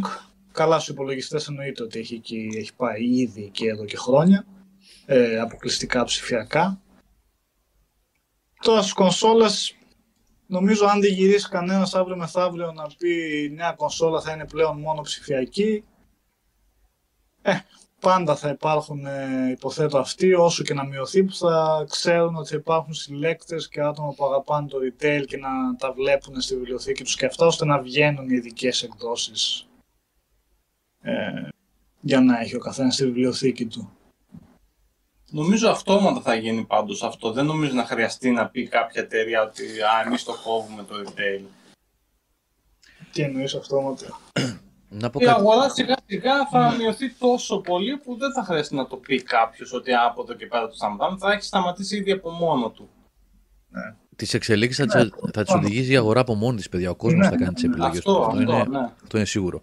Ε, ένα λεπτάκι λίγο να πω εδώ στο φίλο μου τον Dancer Stat. Λέει Γιώργο, από τη στιγμή όμως που η, η disc έκδοση, το δισκάκι δηλαδή, το, το φυσικό προϊόν, πούλησε πολλά παραπάνω κομμάτια, δεν είναι ένα μήνυμα προς τη Sony ότι ο κόσμος γουστάρει δισκάκι. Έχουμε δεδομένα. Γιατί εγώ τα στατιστικά που έχω δει Dancer Stat το τελευταίο δία, τα τελευταία δύο χρόνια, τον τελευταίο χρόνο αλλά και τον προηγούμενο με την καραντίνα, είναι ότι το retail καταβαραθρώθηκε. Ναι, δεν τα δεδομένα Dancer είναι ότι το 10% ξέρω εγώ των παιχνιδιών πολίτες ε, κάνει πολύ σε retail και το 90% σε ψηφιακά. Το να πουλήθηκε μια κονσόλα που έχει δισκάκι πολύ περισσότερο από το gi- digital δεν δίνει κανένα. Βασικά εξαντλούνται όλες οι κονσόλες, επομένως δεν ξέρω πώς βγαίνει το... Δεν είναι ότι μένουν στα ράφια PlayStation χωρίς τη diskless edition, ξέρω εγώ, χωρίς το δισκάκι. Και πολλοί Και οπότε παίρνουν δεν την ξέρω πώς τύχη. βγαίνει αυτό το στατιστικό ότι πούλησε. Που αν πούλησε πολλά παραπάνω που δεν το γνωρίζω αυτό είναι γιατί πολύ απλά η Sony έβγαλε πολλά περισσότερα. Έβγαλε περισσότερα τέτοια. σε σχέση με το άλλο, όχι επειδή ο Και ο κόσμος κόσμος το το προτιμάει, κατά την άποψή μου, το μοντέλο με το δισκάκι, γιατί είναι backwards compatible κονσόλα, δηλαδή Ναι. συμβατή με το παιχνίδι του PS4. Πολλοί κόσμος έχει δισκάκια πάρα πολλά, γιατί ακόμα μέχρι και το PS4 η Λιανική δούλευε πάρα πολύ. Οπότε ήθελε να έχει τη δυνατότητα να πάρει από τη βιβλιοθήκη το δισκάκι, να το βάλει στο PS5 και να παίξει. Ε, θα δούμε αυτό στην πορεία πώς θα πάει. Εγώ βλέπω ότι οι πωλήσεις παιχνιδιών, όχι, όχι της κονσόλας, παιχνιδιών, τα τελευταία δύο χρόνια και ειδικά τον τελευταίο χρόνο, έχουν γυρίσει όχι τούμπα, γιατί ήταν η Λιανική μπροστά με ξέρω εγώ, περίπου 60% επί του συνόλου και τώρα τα πράγματα έχουν αλλάξει δραματικά. Άμα δείτε στατιστικά, έχουν αλλάξει πάρα πολύ. Ναι, δεν κόσμος- τίθεται θέμα Ναι. ότι έχει αλλάξει. Δεν, δεν τίθεται θέμα καθόλου. Χρόνο με το χρόνο τα λέμε κάθε φορά ένα Φεβρουάριο όταν βγαίνουν τα στατιστικά ε, από διάφορες χώρες, έτσι, από την αγορά της Αμερικής, της Αγγλίας, είναι ξεκάθαρο ότι μειώνεται έντονα το retail. Και κάποια στιγμή φαντάζομαι θα εξαλειφθεί πέραν μόνο από συλλεκτικές εκδόσεις και... Ε, ναι, αυτό, συλλεκτικές εκδόσεις που... Ναι, ναι. Έχει ένα σχόλιο από τον Smart Boy που μου αρέσει πάρα πολύ και νομίζω ότι αυτό είναι μια πρόταση που θα τα περικλείσει όλα. Λέει, η αλήθεια είναι, σε retail θα παίξουμε αυτά που αγαπάμε και τα άλλα στο pass. Αυτό περικλεί, έχει νόημα αυτό που λέει και θα σας πω γιατί. Αν δεις το pass ο- ή το PS Plus, ε, οποιαδήποτε από τις συνδρομητικές υπηρεσίες, ως κάτι επιπλέον, ως κάτι έξτρα, Δηλαδή, εγώ ρε φίλε, έτσι κι αλλιώς το χρόνο θα αγοράσω 5 παιχνίδια. 6, 7, 8. Αυτά με παίρνει να αγοράσω. Θέλω να αγοράσω το FIFA μου, το Call of Duty μου, το God of War, το Gran Turismo. Όταν είσαι σε άλλη πλατφόρμα θέλω να πάρω το Mario, θέλω να πάρω το Gears. Υπάρχουν έτσι, το Assassin's Creed ξέρω εγώ και πάει λέγοντας. Υπάρχουν 5-10 τίτλοι που θέλουμε όλοι να αγοράσουμε μέσα στον χρόνο. Τώρα, συγγνώμη που μίλησα μόνο για, τα, για τις βεντέτες του gaming. Υπάρχουν και άλλα βέβαια που θέλουμε να αγοράσουμε, εννοείται. Αλλά θέλω να πω, έτσι κι αλλιώς άλλα δεν θα παίρναμε. Οι περισσότεροι από εμάς. Που δεν έχουμε τα λεφτά να τρέχουν τα μπατσάκια και να μπορώ κάθε μήνα να παίρνω 3-4 παιχνίδια. Όποιος μπορεί να το κάνει, μπράβο και καλά το κάνει. Και το γουστάρει, δικαίωμά του. Οι περισσότεροι, ο μέσος όρος να το πω έτσι, έχει κάποιο όριο στο πόσο μπορεί να επενδύσει σε αγορά. Διαλέγει κάθε χρόνο από 2-3 έως ξέρω εγώ 10 παιχνίδια πάνω κάτω. Αυτά όσο συνεχίζει να υπάρχει η Λιανική στη μορφή που είναι σήμερα, θα μπορούμε να συνεχίσουμε να τα αγοράζουμε και να τα βάζουμε στη συλλογή μας παιχνίδια που γουστάρουμε και αγαπάμε και πάει λέγοντας. Και από εκεί και πέρα έρχεται και μια συνδρομή, μια υπηρεσία συνδρομητική που σου λέει εγώ σου δίνω αυτό και αυτό και αυτό και άλλα 500 παιχνίδια ο ένας, 600 παιχνίδια ο άλλος Μπες και παίξε. Γιατί είναι πρόβλημα αυτό; Επαναλαμβάνω, όχι να κάνουμε προβολή το στο τι θα γίνει 5 χρόνια μετά, γιατί δεν ξέρουμε τι θα γίνει 5 χρόνια μετά. Όπως δεν ξέραμε πριν από 5-6 χρόνια τι θα γίνει τώρα. Μόνο ακαδημαϊκές συζητήσεις μπορούσαμε να κάνουμε. Και απλά να πάρουμε μια μυρωδιά που πήγαινε το πράγμα. Αν δεν υπάρξει κίνδυνος θανάτωσης της Λιανικής, γιατί να μας πειράζει μια συνδρομή που είναι καθαρά θέμα επιλογής του καθενός αν θα το κάνει ή όχι. Εγώ επαναλαμβάνω δεν το βρίσκω κακό όσο υπάρχουν επιλογές. Αν οδηγήσει σε μια εξέλιξη δυσάρεστη, εδώ είμαστε και θα το πούμε ότι έγινε λάθος. Αλλά στην παρούσα φάση νομίζω οι επιλογές που δίνονται στον gamer, στον καταναλωτή είναι οι καλύτερες. Νομίζω είναι από τις καλές εποχές αυτή που ζούμε.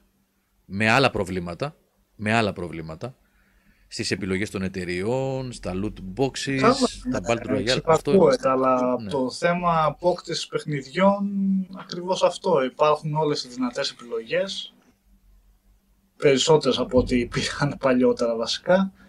Και το gaming είναι πιο προσιτό από ποτέ βασικά. Καλά θυμόμαστε με νοσταλγία παλιότερες εποχές και το δισκάκι και η κασέτα που το βάζαμε και έπαιζε κατευθείαν. Ας θυμηθούμε και το ότι πόσα παιχνίδια μπορούσαμε να πάρουμε το χρόνο γιατί κοστίζανε Όσο κοστίζει μια κονσόλα τώρα. 28.000 δραχμές, 35.000 Ναι, ναι. δραχμές. να, να, και να, σου να πούμε ναι. αυτό και πόσα παιχνίδια αγοράζαμε τα οποία στο τέλος Κώστα, είσαι λίγο μακριά από το μικρόφωνο, νομίζω. Ναι, ναι. για, για μια ακόμα φορά έτσι. Τώρα μια χαρά. λοιπόν, και πόσα παιχνίδια αγοράζαμε τα οποία στο τέλος δεν τα θέλαμε, δηλαδή το μετανιώναμε. Ναι. Ισχύει και αυτό. Εντάξει, Α, τα έπαιζε με το ζώο γιατί δεν μπορούσες να κάνεις κάτι άλλο. Α, ακριβώς γι' αυτό. Οπότε τώρα έχεις και μια επιλογή ότι θα παίξεις κάτι, θα το δεις και απλά θα επενδύσεις οικονομικά σε αυτό που πραγματικά, όπως είπε και ο Γιώργος δηλαδή, πραγματικά σε αυτό που σε, που σε ενδιαφέρει και που αγαπάς ας πούμε. Τι, τι πάρα περισσότερο. Εντάξει. Ο Γιώργος Τιτάκης λέει είναι πρόβλημα γιατί είναι τόσο ελκυστικές οι προσφορές των υπηρεσιών που χαντακώνουν το retail και γενικά την αγορά παιχνιδιών. Περιμένουν όλοι να μπει κάτι στην υπηρεσία για να το παίξουν.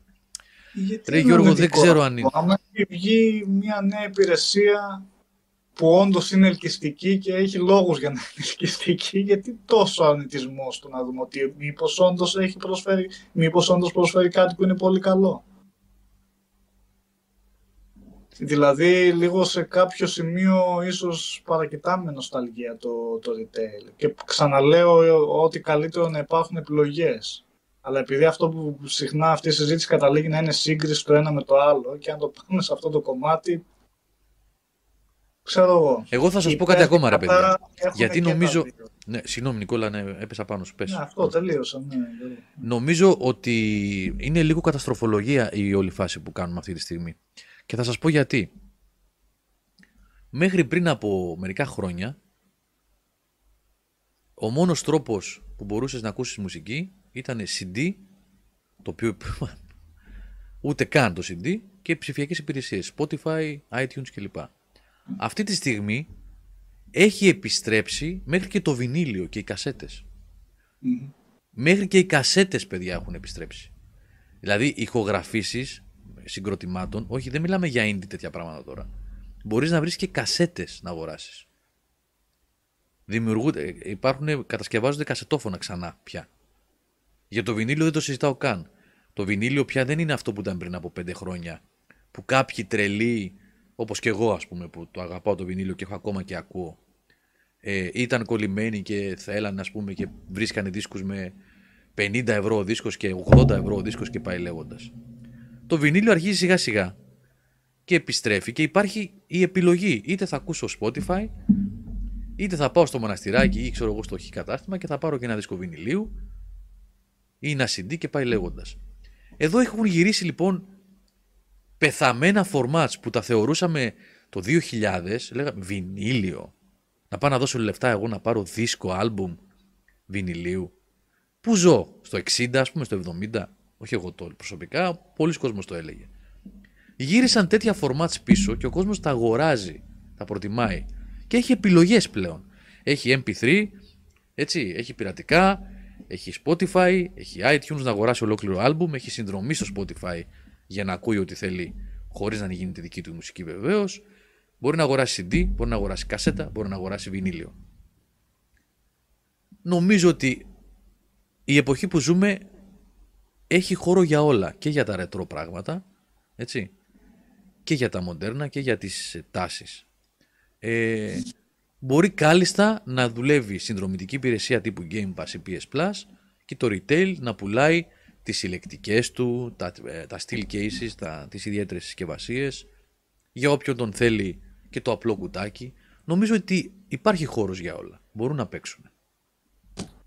Ε, ο Λετεύτε αυτό που λέει είναι αυτό που έχω συνήθως... Φυσικά και υπάρχει, Μεγάλη συγγνώμη διαφωνία Νικόλα, για- ναι, Ε. φυσικά και είναι λογικό να υπάρχει ανησυχία και προβληματισμός. Η όλη συζήτηση αυτή σαν τσάντου Ναι, γίνεται αυτό γιατί θέλω να πω. είμαστε σκεπτόμενοι άνθρωποι και προβληματιζόμαστε. Εξυπακούεται αυτό. Ο Ναι. Λετεύ λέει δεν είναι θέμα νοσταλγίας στο retail, είναι θέμα αλλαγής προοπτικής του κοινού. Κάποτε αγόρασε ένα παιχνίδι και ήταν δικό σου, χωρίς DLC και τα παρεπόμενα. Τώρα 80 ευρώ μόνο για το κέλυφος. Ε, εγώ αυτό ποτέ δεν κατάλαβα σαν επιχείρημα.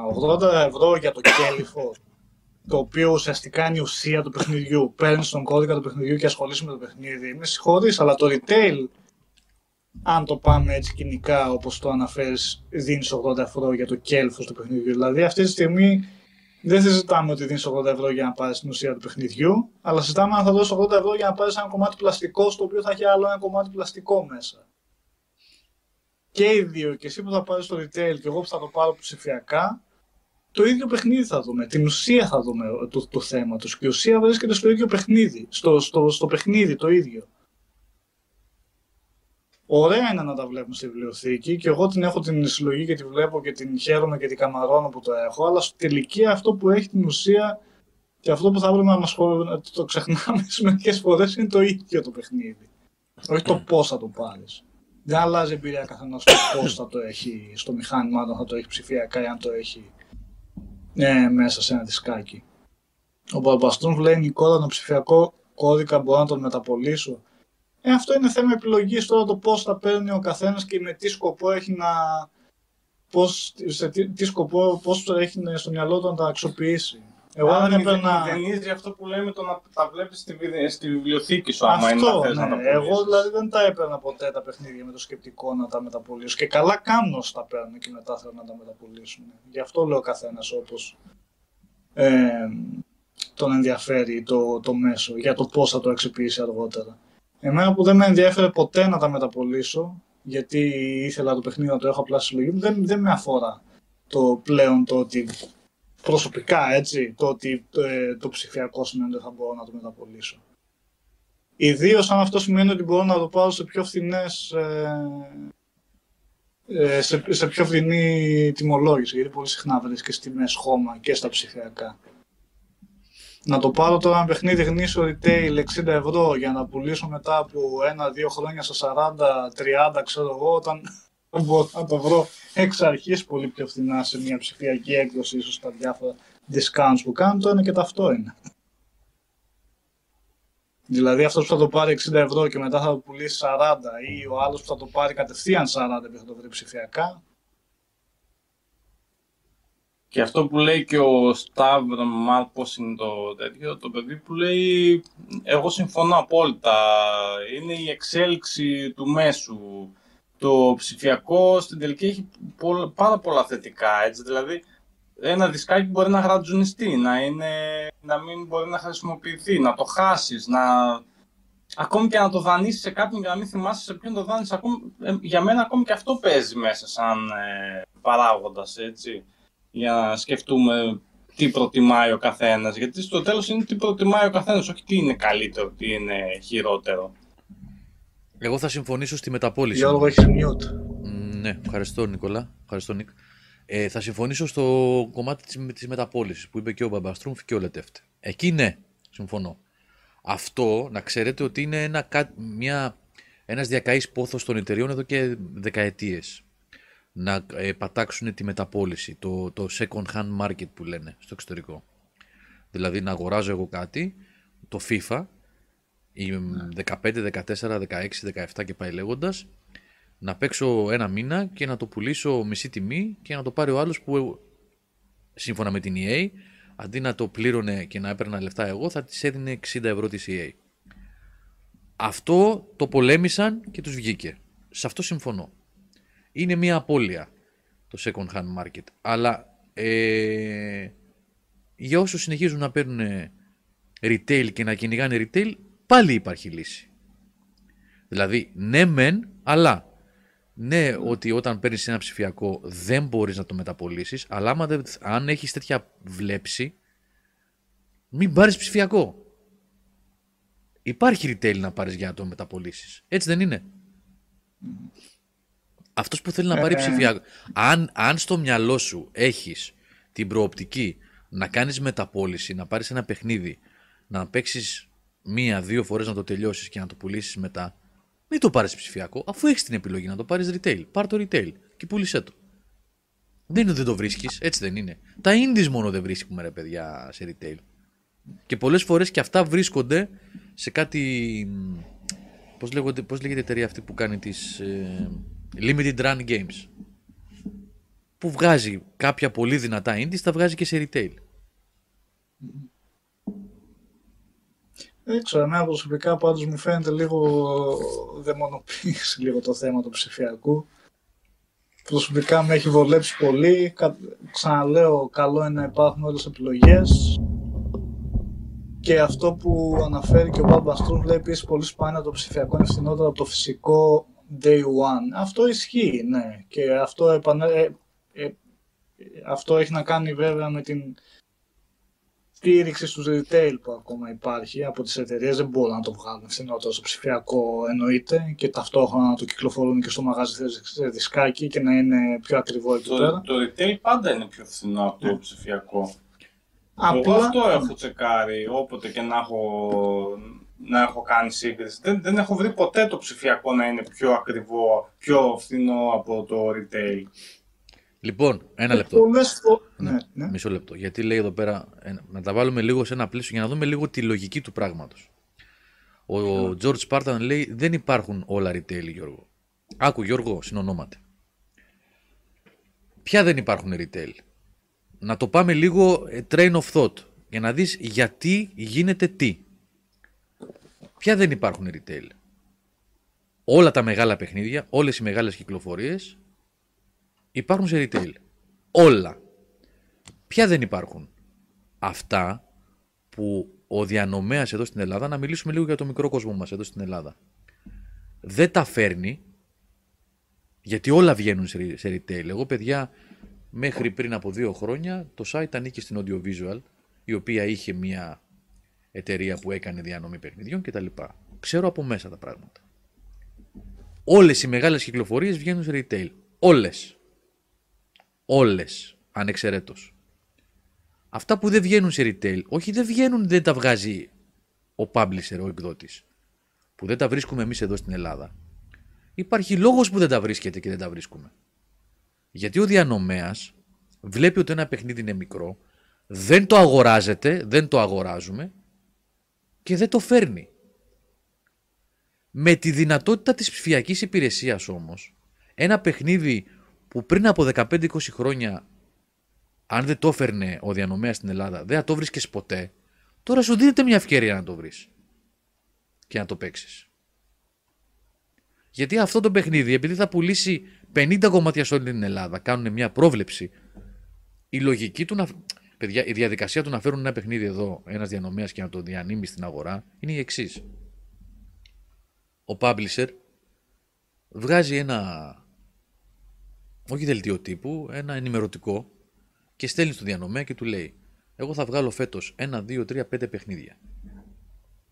Βλέπει αυτός που είναι διανομέας τα παιχνίδια αυτά, του γίνεται μια παρουσίαση, κάνει μια εκτίμηση και λέει: αυτό, Από αυτό θα που μπορεί εγώ να πουλήσω χίλια κομμάτια. Από αυτό μπορώ να πουλήσω 5.000 κομμάτια, από αυτό μπορώ να πουλήσω 80. Αυτό που είναι 80, εμένα δεν με συμφέρει να το φέρω. Δεν με συμφέρει να βάλω φορτηγό, να, κάνω όλη, να απασχολήσω υπάλληλο, να κόψει τα τιμολόγια, να φύγει διανομή στα καταστήματα. Δεν με συμφέρει. Και πολλές φορές ο διανομέας κάνει μία, πολύ συχνά κιόλας, όχι πολλές φορές, κάνει μία εκτίμηση, συνεκτίμηση της αγοράς με το retailer, με το κατάστημα και του λέει εγώ θα φέρω αυτά τα πέντε παιχνίδια. Πόσα θέλεις εσύ περίπου από αυτά; Τι πιστεύεις ότι θα πουλήσεις; Ο καταστηματάρχης, παιδιά, την εκτίμησή του ξέρετε πώς την κάνει. Γνωρίζοντας τι θα αγοράσουμε εμείς. Όταν, δηλαδή από εμά παίρνει feedback που λένε. Όταν εμείς δεν αγοράζουμε αυτός ξέρει ότι δεν αγοράζουμε, θα πει στο διανομέα δεν αγοράζουνε, οπότε μην το φέρεις αυτό. Μη μου το φέρεις. Δεν θα, μου- θα μου μείνει εδώ, θα το φάω. Θα μου φέρεις το Metal Gear, θα μου φέρεις το God of War, θα μου φέρεις το Mario Galaxy, θα μου φέρεις το Mario Odyssey, θα μου φέρεις το Zelda και το Metroid και το Uncharted και το FIFA. Δηλαδή, να παραπονιόμαστε, αλλά να ξέρουμε γιατί παραπονιόμαστε και πώς λειτουργούν τα πράγματα. Οπότε, αντί να δαιμονοποιούμε την ψηφιακή, στην παρούσα φάση, επαναλαμβάνω, δεν ξέρω τι θα γίνει σε πέντε χρόνια και αν θα καταστρέψει το retail τελείως. Αλλά ας δούμε λίγο σφαιρικά τα πράγματα και να δούμε ότι το ψηφιακό μέσο, το ψηφιακό μέσο, η δυνατότητα αγοράς από ένα ψηφιακό store, είτε λέγεται Steam, είτε λέγεται PlayStation Store, είτε Marketplace Microsoft, είτε e-shop της Nintendo. Κώστα, σωστά; Μην τα λέω Ναι, ναι, ναι. λάθος. Δείτε το ως μια ευκαιρία επιπλέον να βρείτε παιχνίδια που δεν μπορούσατε να τα βρείτε αλλιώς. Όχι απαραίτητα ως ο δαίμονας που καταστρέφει την ε, Λιανική. Δεν λέω ότι δεν θα την καταστρέψει. Θα φανεί στην πορεία. Θα φανεί στην πορεία. Ούτε δαιμονοποιώ, ούτε φωτοστέφανο βάζω. Αλλά να τα βλέπουμε σφαιρικά, παιδιά, τα πράγματα. Ο Μπαρμπαστρούμφ λέει: Γιώργο, συμφωνώ εν μέρει με αυτό, αλλά απ' την άλλη, ένα παιχνίδι που θα κυκλοφορεί σε φυσική μορφή θα υπάρχει πάντα κάπου εκεί έξω. Ενώ αν ένα ψηφιακό παιχνίδι αποφασίσει τα εταιρεία να το αποσύρει, ε, αυτό υπάρχει. Συμφωνώ- Εννοείται, υπάρχουν πάντα Συμφωνώ τα ρίσκα απόλυτα σε στο αυτό οποίο- που λέει. Ναι, ναι. Μας έχει τύχει, το έχουμε συζητήσει εδώ, Παπαστρούμ, στο... σε, σε webcast πολλές φορές. Τα παιχνίδια της Activision της Marvel είναι εξαφανισμένα αυτή τη στιγμή. Είναι, έχουν πέσει σε μαύρη τρύπα. Συμφωνώ απόλυτα με αυτό που λες. Τα Marvel Ultimate Ναι, Alliance, folklore, X-Men δεν Legends, το- ναι. ναι, αυτά, ε, Wolverine, ό,τι είχε δικαιώματα Marvel έχουν κατέβει από τα ψηφιακά καταστήματα και έχουν πέσει σε μαύρη τρύπα. Το σωστό να λέγεται, όταν φέρνουμε ένα επιχείρημα σωστό, θα το λέμε. Είναι, έχεις δίκιο σε αυτό. Είναι μαύρες τρύπες. Δεν είναι και το πιο εύκολο βέβαια να βγει, να βρεις και κάποιες φορές retail. Και το folklore που αναφέρεις σε παράδειγμα. ναι, Άντε δεν βρες το υπάρχει retail. ψηφιακά. Γιατί το Marvel Ultimate Alliance, άντε τα βρες το retail retail τώρα. Πόσο υπάρχει, πού υπάρχει, πώς θα τα αγοράσεις και μιλάμε για δευτερεύουσα αγορά, έτσι, για μεταχειρισμένο, όχι επίσημο. Ε, κάπου εκεί στη δευτερεύουσα αγορά θα μπορούσαμε να βάλουμε και emulators και τέτοια και να πούμε ότι και στα ψηφιακά υπάρχουν λύσεις άμα θες να βρεις. Γιατί εκεί πλέον δεν μιλάμε για επίσημες πηγές. Για το φυσικό, για το retail δηλαδή του folklore, εκτός αν, τι να πω, αν το βρεις πια τόσο πια ξεχασμένο σε κάποιο κατάστημα. Και γενικά, ναι, υπάρχουν πολλά παραδείγματα ψηφιακών παιχνιδιών που δεν τα βρίσκεις πλέον. Αλλά δεν είναι και η νόρμα ακριβώς. Βασικά γι' αυτό ζητάμε και λέμε ξανά και ξανά για την ουσία του backwards compatibility, ότι θα πρέπει να υπάρχει. Γιατί, ναι, καλά είναι τα ψηφιακά και εγώ τα βλέπω πολύ θετικά γενικά, αλλά καλό θα ήταν να συμβαδίζουν και με ένα και με με μια συνέχεια μεταξύ των ε, κονσολών των συστημάτων. Λοιπόν, είναι πολύ Αλλά με- αρνητικά ναι. και θετικά υπάρχουν και στα δύο. Εγώ δεν βλέπω σε καμία περίπτωση ότι η retail, ε, ξέρω εγώ, πάνω απ' όλα και σκίζουν τα ψηφιακά σε κάθε τομέα, ξέρω εγώ, και δεν θα έπρεπε. Ε, δεν ξέρω, α, κακό, ό,τι κάνα, έκανε κακό η- αυτή η αλλαγή προς τα ψηφιακά. Δεν το βλέπω τόσο άσπρο μαύρο βασικά. Και το Και τα μόνο δύο έχουν θετικά και αρνητικά. Από εκεί πέρα πώς τον βολεύει, ποιος τον κοιτά, πώς το κοιτάει ο καθένας μπορεί να βρει ποιον ποιο, ποιο από τα δύο προτιμά και να έχει επιχειρήματα και αντεπιχειρήματα για το καθένα. Αλλά δεν είναι ούτε με κανένα αντε- αντικειμενικό τρόπο το retail καλύτερο, ούτε και το ψηφιακό ούτε και καλά ε, καλύτερο. Νικόλα, αν, δεν- αν είχαμε μια επιβεβαίωση ότι κανένα παιχνίδι δεν θα εξαφανιστεί από τα ψηφιακά καταστήματα και κατ' επέκταση κανένα ψηφιακό κατάστημα δεν θα κλείσει ποτέ, α, νομίζω ότι δεν θα μας απασχολούσε τόσο πολύ αυτό το πράγμα. Καλά, Αλλά εντάξει. το γεγονός ότι υπάρχουν δικαιώματα στη μέση και ότι οι παιχνίδια εξαφανίζονται.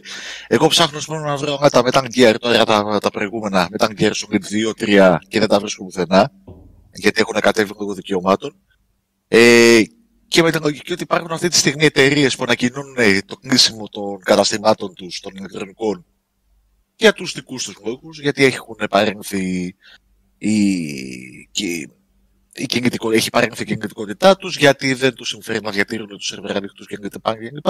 Αυτό είναι μόνο αυτό που θα πρέπει να μας απασχολήσει λιγάκι. Ναι, να Ναι, σου πω δεν είναι κάτι. και ρε. το retail ότι είναι λύση όμως. Και το retail, γιατί σε retail Ξανατυπώνουν Ξανατυπώνουν παιδιά Metal Gear. Ξανατυπώνουν στο Ναι, retail. αυτό θα πρέπει να βρεις κάπου σε eBay, δεν ξέρω εγώ πόσο να αγοράσει το Metal Gear. Θα πρέπει να βρεις την αντίστοιχη κονσόλα. Θα πρέπει να δεις πώς θα κάνεις τη σύνδεση στην τηλεόραση. Και για τα να φανεί κομμάτια καλά που το υπάρχουν αυτή τη στιγμή από Metal Gear Δεν Solid είναι 2-3 ότι- είναι πεπερασμένα ρε παιδιά. Δεν ξανατυπώνουν έτσι κι αλλιώς. Δηλαδή και Δηλαδή το πρόβλημα είναι και τα, το, βασικά το πιο εύκολο θα, από, τα δύο, από αυτά τα δύο θα ήταν να υπάρξει backwards compatibility ώστε να μπορείς να παίξεις το Metal Gear αυτή τη στιγμή οποιοδήποτε από τα Metal Gear στο PS5. Το retail πώς θα βοηθήσει ακριβώς; Α, Retained τώρα να τυπώσει τα παιχνίδια αυτή της ηλικία, όχι ούτε καν. Όχι, ρε παιδιά, δεν γίνονται ε, πάνε. Ούτε καν, ούτε καν, ούτε καν. γίνεται. Δεν παίζει κάτι τέτοιο. Τέλος πάντων, αυτή η συζήτηση είναι πολύ. παράγοντας της νοσταλγίας ότι α, τώρα τα Telltale ήταν απλά βάζαμε το δισκάκι και παίζαμε τώρα με τα ψηφιακά, έρχονται, φεύγουν, τα βγάζουν το κατάστημα. Εντάξει, δεν βγαίνουν και κάθε μέρα τα παιχνίδια από το ψηφιακό κατάστημα. Οπότε, ειδικά να χαθεί ψηφιακός κωδικός, στα χιλιάδες παιχνίδια που έχουν βγει, πόσα παραδείγματα υπάρχουν. Υπάρχουν παραδείγματα. Να έχω αγοράσει εγώ ψηφιακό ένα παιχνίδι για να έχει χαθεί από τη βιβλιοθήκη μου. Έχω ένα σκασμό εκατοντάδες παιχνίδια, δεν νομίζω να υπάρχει να είναι κάποιο που το έχουν αφαιρέσει από τη συλλογή μου. Όταν και άμα γίνει ποτέ κάτι τέτοιο, το ξανασυζητάμε. Αυτή τη στιγμή δεν βλέπω πώς μπορεί να γίνει. Περισσότερα παιχνίδια έχω χάσει επειδή τα έχω χάσει όπως είπε ο Μάρκος πριν, τα έχεις δανείσει, έχει γρατζουνιστεί, έχει κάνει περισσότερη απώλεια έχω από αυτό παρά από αυτά που έχω στη ψηφιακή μου συλλογή. Αν αύριο μεθαύριο γίνει κανένα κουλό και κλείσει το Steam και χαθούν όλα αυτά και το εξαγοράσει κάποιος άλλος για να τα, συγκρα... για να τα συνεχίσει να τα κρατάει και δεν ξέρω εγώ κάτι αντίστοιχο να γίνει με, το... με τη Sony, με τις Microsoft, εδώ το ξανασυζητάμε, αλλά... Ε, υπάρχει παράδειγμα, λέει ο Λετέφτε, το Scott Pilgrim vs. The World. Ε, οκ, okay, εντάξει. Άρα ανάμεσα από τα χιλιάδες, μπορεί και δεκάδες χιλιάδες παιχνίδια υπάρχει μια εξαίρεση. Άρα είναι προβληματικό η ψηφ... προβληματική η ψηφιακή διανομή λόγω του Scott Pilgrim. Ε, δεν, ε, δεν, δεν μου φαίνεται αυτό αρκετό για να πω κάτι τέτοιο. State of Play θα γίνει live, ρωτάει ο Dancer. Ποιος State of Play; Δεν έχει ανακοινωθεί επισήμω μέχρι πριν από λίγο που ξέρω εγώ, δεν είδα κάτι. Αν γίνει κάτι όμως, γιατί θα είναι για τον God of War σίγουρα. Ε, ναι, θα βγούμε. Θα βγούμε. Αλλά όπως είπε και ο Γιώργος και για τα βινίλια και γενικά το, το, το φυσικό, το αντικείμενο, πώς να το πούμε, νομίζω δείχνει ότι έχει δείξει ότι έχει αντοχές όσο και αν έχει μειωθεί. Γι' αυτό δεν πιστεύω, αν δεν γυρίσει η Sony Microsoft να πούνε Nintendo, ξέρω εγώ, να, να πούνε από αύριο οι κονσόλες μας δεν έχουν πλέον ε, ε δεν βγαίνουν με, για, για να μπορούν να πάρουν physical οτιδήποτε θα είναι αυτό δισκάκι, SD card, οτιδήποτε άλλο. Εάν δεν γίνει αυτό, πάντα, πάντα θα βγαίνουν. Εγώ λέω... Πάντα θα υπάρχει αγορά για αυτά βασικά. Όσο μικρή και να είναι, πάντα θα υπάρχει αγορά για αυτό και πάντα κάποιο. Εδώ πέρα βγαίνουν ε... πόσα είναι παιχνίδια παραγωγές που τα indie γενικά παιδιά μόνο ψηφιακά σχεδόν έτσι. Υπάρχουν τα, τα περισσότερα στην διπλική πλειοψηφία. Παρ' όλα αυτά υπάρχουν, υπάρχουν πάντα κάποιοι indies που θα πούνε εμείς θα το βγάλουμε και retail. Που φυσικά είναι μεγάλη επένδυση και ρίσκο και ε, για, για να γίνει αυτό, αλλά γιατί το βγάζουν, γιατί γνωρίζουμε ότι υπάρχει αυτή η αγορά και καλώς εννοείται υπάρχει ακόμα αυτή η αγορά. Οι μεγαλύτερες εταιρείες, η Sony θα σταματήσει να βγάζει retail, στα κοντά έστω. Όσο και αν έχει μειωθεί. Από τη στιγμή που όμως ακόμα φέρνουν λεφτά, φήμες λένε, ε τώρα φήμες. Ναι. Φήμες λένε ο Τζος Πάταν λέει ότι θα κοινωθεί αύριο στις 4 State of Play για Gears of War. Okay. Θα το δούμε αύριο αν γίνει. Αύριο θα ανακοινωθεί έτσι. Για God of War. Τι είπα. Gears of War. Gears of War. God of War. Καλά, δεν θα ήταν όμως το φιλέ για Gears of War. Αυτό θα ήταν είδηση. Εντάξει, αύριο έχει Nintendo Mini Direct. Direct Mini Mount. Λοιπόν, ε, Α, θέλετε ο πολύ... Γιώργος λέει ισχύει, αυτό θα ισχύει για να το λέει. Να πούμε λέει πάντως ότι και τα δισκάκια λήγουν και τα μάσταν κουριά, όλα. τα δισκάκια τι, έχει τύχει σε κανένα να το πέρασμα του χρόνου να σταματήσει να λειτουργεί; Εμένα δεν μου έχει τύχει αυτό. ακόμα. Απλά ως, ε, ναι. Δεν μου έχει τύχει. Να πούμε λίγο για καμιά ταινία στα γρήγορα για να πάμε για κλείσιμο. Γιατί αυτή τη Α, συζήτηση ναι. προφανώς και δεν τελειώνει, έτσι. Είδε κανένα το Jurassic Park; Jurassic Ευτυχώς World. όχι. Από ό,τι έχω διαβάσει, ευτυχώς δεν το είδα. Τι διαβάσατε τίποτε; Έχω διαβάσει τα... ό,τι χειρότερο υπάρχει. Ακόμη χειρότερο από το προηγούμενο; Ναι, ναι. Αυτά έχω διαβάσει. Α, όχι, σοβαρά, εσύ, ε, δεν από το γίνεται. προηγούμενο- Πώς- α, μόνο και μόνο γι' αυτό θα πρέπει να πάμε να το δούμε αν κατάφερε να είναι χειρότερο από το προηγούμενο. Ναι. Ε, εγώ τελείωσα το Obi-Wan πάντως, Α, ε, το weekend. όλοι μας νομίζω, εκτός από εμάς. Όχι, δεν το- Ναι. Για πες Κώστα. Ε, δεν θα πω ότι δεν, ότι δεν μου άρεσε, έτσι. Ε, δεν θα πω επίσης ότι δεν είχε τις αδυναμίες του. Πιστεύω ότι, ένας χαρακ...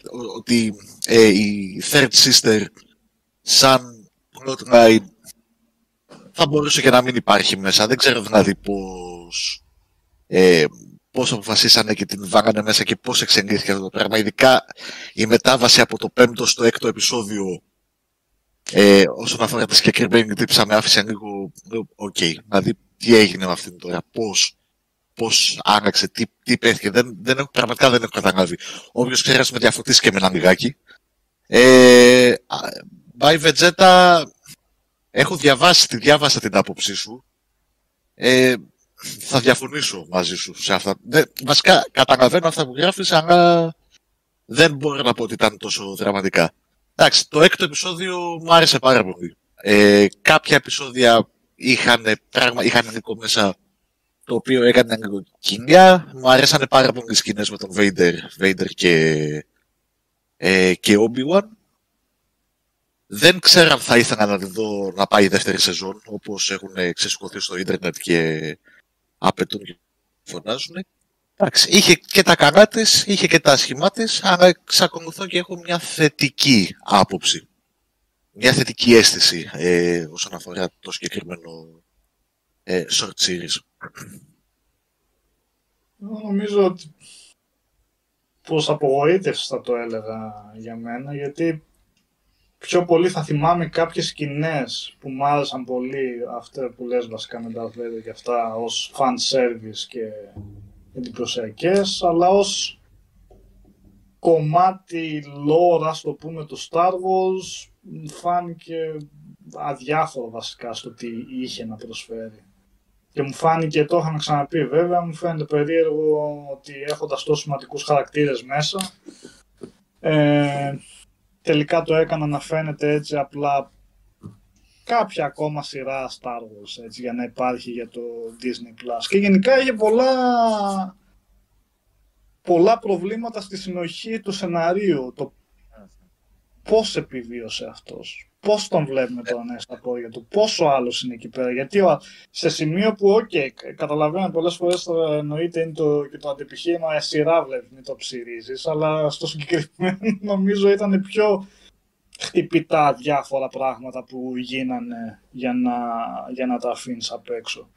Απλά δηλαδή δεν, δεν μπορούσαν να βρουν κατάλληλες εξηγήσεις και σου λέγανε εδώ βάλε παροπίδες και απλά δέξω το ότι έγινε αυτό. Επειδή δεν μπορούσαν να βρουν κάτι πιο σωστό και με συνοχή για να αποδώσουν το σενάριο.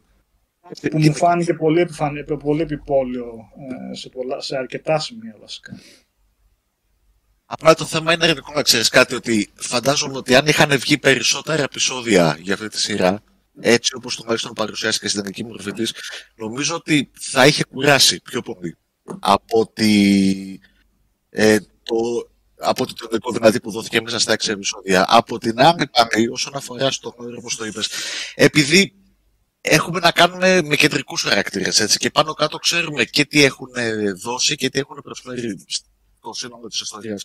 Δεν ξέρω τι περισσότερο θα μπορούσαν να δώσουν σε μια σειρά ε, έξι επεισοδίων. Ε, Ακριβώς είναι το θέμα όμως. Αν δεν μπορούσαν τότε γιατί την έκαναν; Και αφού την έκαναν θα πρέπει να υποστεί και την κριτική την ανάλογη. Περισσότερο, ρε παιδί μου, ίσως θα μου πεις αυτό το fan service. Εξακο... δε- δε- Δηλαδή, σαν Κώστας, εντάξει, νομίζω ότι στο τέλος θα θυμάμαι μόνο, μόνο τις δύο σκηνές με τη μάχη του Darth, του Vader και του Obi. Ε, όσο... Ωραία, spoiler που Α, δίνεις. Sorry, παιδιά, εντάξει, τι να κάνω τώρα. Ε, Το νομίζω όσο κα- άκουσα, μάλλον, όσο Έχεις άκουσα να ακούσεις τα και σχόλια αυτό αύριο. και- Ναι. Παιδιά, συγγνώμη, εντάξει, συγγνώμη. Παρά, το, το ξέχασα, δεν το Ε, δεν νομίζω να πέφτει και κανείς από τα σύννεφα ότι υπάρχει τέτοια σκηνή σε τέτοια σειρά. Δηλαδή. Καλά, στο Thumb, στο Disney Plus Ναι. έχει το ξύφος. ναι. έχει τον Obi-Wan Ναι. και το ξύφος με το χέρι του, το lightsaber και τον Darth Vader. Απλά ναι, τι θα κάνω. Θα βγάζει η Disney κάθε φορά μάχη με lightsaber με τον Darth Vader και ποιον άλλο χαρακτήρα και θα λέμε Oh wow, τέλεια ήταν η σειρά. Απλά και μόνο επειδή έκανε το fan service της να μας δώσει μια cool σκηνή. Θέλουμε δηλαδή κάτι παραπάνω από ένα σύμπαν που φαινομενικά στο είναι πλούσιο. Ο Μιχαλησιάνος, ο Αλέξανδρος τρελαίνεται κάθε φορά να λέει πόσο το Expanded Universe έχει ένα σωρές ιστορίες θα μας αρκεί δηλαδή συνέχεια απλά να δούμε δύο-τρεις cool σκηνές και να πούμε εντάξει πήραμε τη δόση μας, σας κάνουμε ό,τι χαζομάρα θέλουν στα υπόλοιπα των επεισοδίων. θέμα είναι όμως ότι μπορούν να δώσουν κάτι παραπάνω. Άντε και σου λέω εγώ τώρα ότι βγαίνει μια δεύτερη σεζόν. Έτσι. Άντε και παρακολουθούμε, ξέρω εγώ, το πόσο ο Obi-Wan γερνάει, ξέρω εγώ, και οι άσπρες μες στα χρόνια. Τι άλλο μπορεί να δώσει σαν χαρακτήρας; Δηλαδή αυτά τα δυνατά σημεία που, που αγγίζουν τα όρια του fan service, αλλά νομίζω ότι αυτό στην ουσία ήταν ε, αυτό που είχε να δώσει η Να σειρά. ρωτήσω κάτι. Ναι. Σαν να υπεραναλύουμε το Obi-Wan μου φαίνεται. Δεν νομίζω ότι σηκώνει η υπερανάλυση. Είναι μια πολύ low budget περίπτωση. Εγώ το βλέπω ως guilty pleasure που λέμε. Δηλαδή βλέπω τις πολλές πολλές αδυναμίες που έχει σαν σειρά. Πολλά λάθη. Ε, αλλά τα έξι επεισοδιάκια με φαγητό. Έτσι και για την νοσταλγία και ο Ιωάνν Μακρέγκορ είναι πάρα πολύ. Καλά, δεν είχε υλικό να δουλέψει βέβαια σε αυτή τη σειρά, αλλά τον Μπάου είναι πολύ καλός τοπίο. Ε, μας γυρίσανε και λίγο πίσω, το δέσανε λίγο και με τα προηγούμενα. Ε, αυτό. Ε, περνάει και το ξεχνάς, δεν είναι, ε, κατά την άποψή μου, για μένα λέω τώρα, έτσι. Το βλέπεις, τρώγοντας, τελειώνουν έξι επεισοδιάκια, πάμε παρακάτω. Δεν είναι για συζήτηση αυτό για μένα, κατά την άποψή μου. Δεν αξίζει, δεν αξίζει.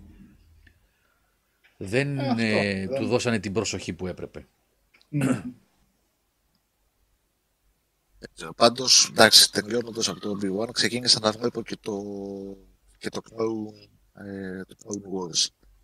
Ε, το animation του Star Wars που είχε προτείνει και ο Αλέξανδρος στο Discord μέσα.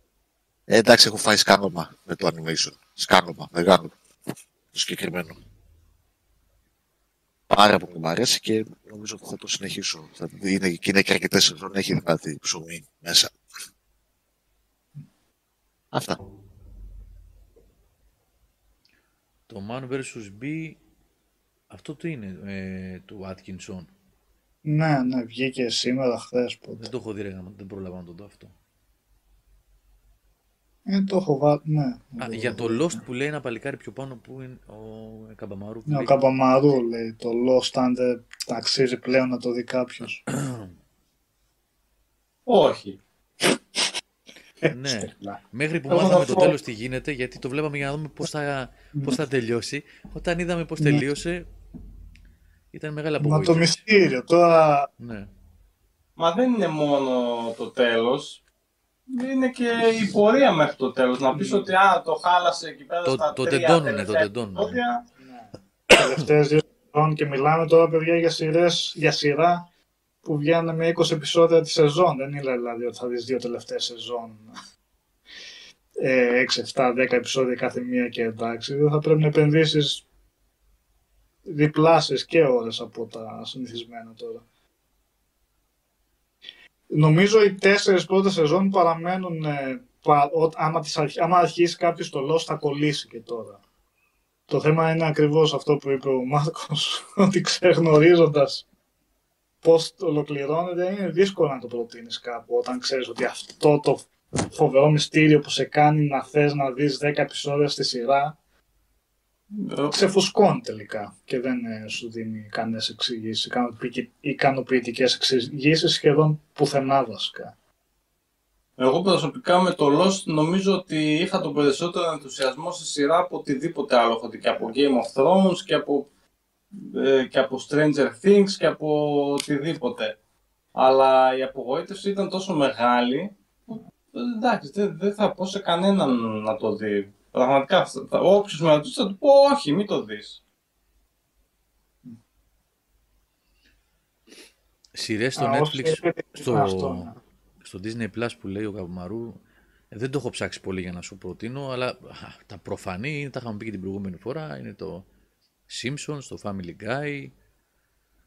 Ε, το Modern Family έχουμε ξανασυζητήσει, είναι πολύ ωραία, ωραίο sitcom για φαγητό, έτσι, τέτοια φάση χαλαρό. Αυτό δεν είναι στο Netflix. Στην Αγγλία ήταν τουλάχιστον. Έχει φύγει από το Netflix, τώρα είναι στο Disney+. Plus. Το Modern Family, ναι. Αυτό είναι συμπαρμπαστούν. Λέει αν το ξεκινήσει κάποιος με δεδομένο το τέλος ένα ψηλομάπα δεν είναι και τόσο κακό το ταξίδι. Ναι, ναι, όχι, το Lost έχει πολύ, έχει, είναι πολύ καλή παραγωγή για τη σεζόν που είναι, αλλά ένα πολύ μεγάλο κομμάτι του Lost είναι το τι τελικά συμβαίνει σε αυτό το νησί και γιατί, τι, τι σημαίνουν όλα αυτά που βρίσκουν. Αυτό είναι που σε κρατάει συνέχεια και σε γρήγορες εκεί πέρα. Επομένως, ναι μεν το ταξίδι έχει αξία, αλλά ε, στο συγκεκριμένο ήταν και ο προορισμός το οποίο επενδύανε πολλά.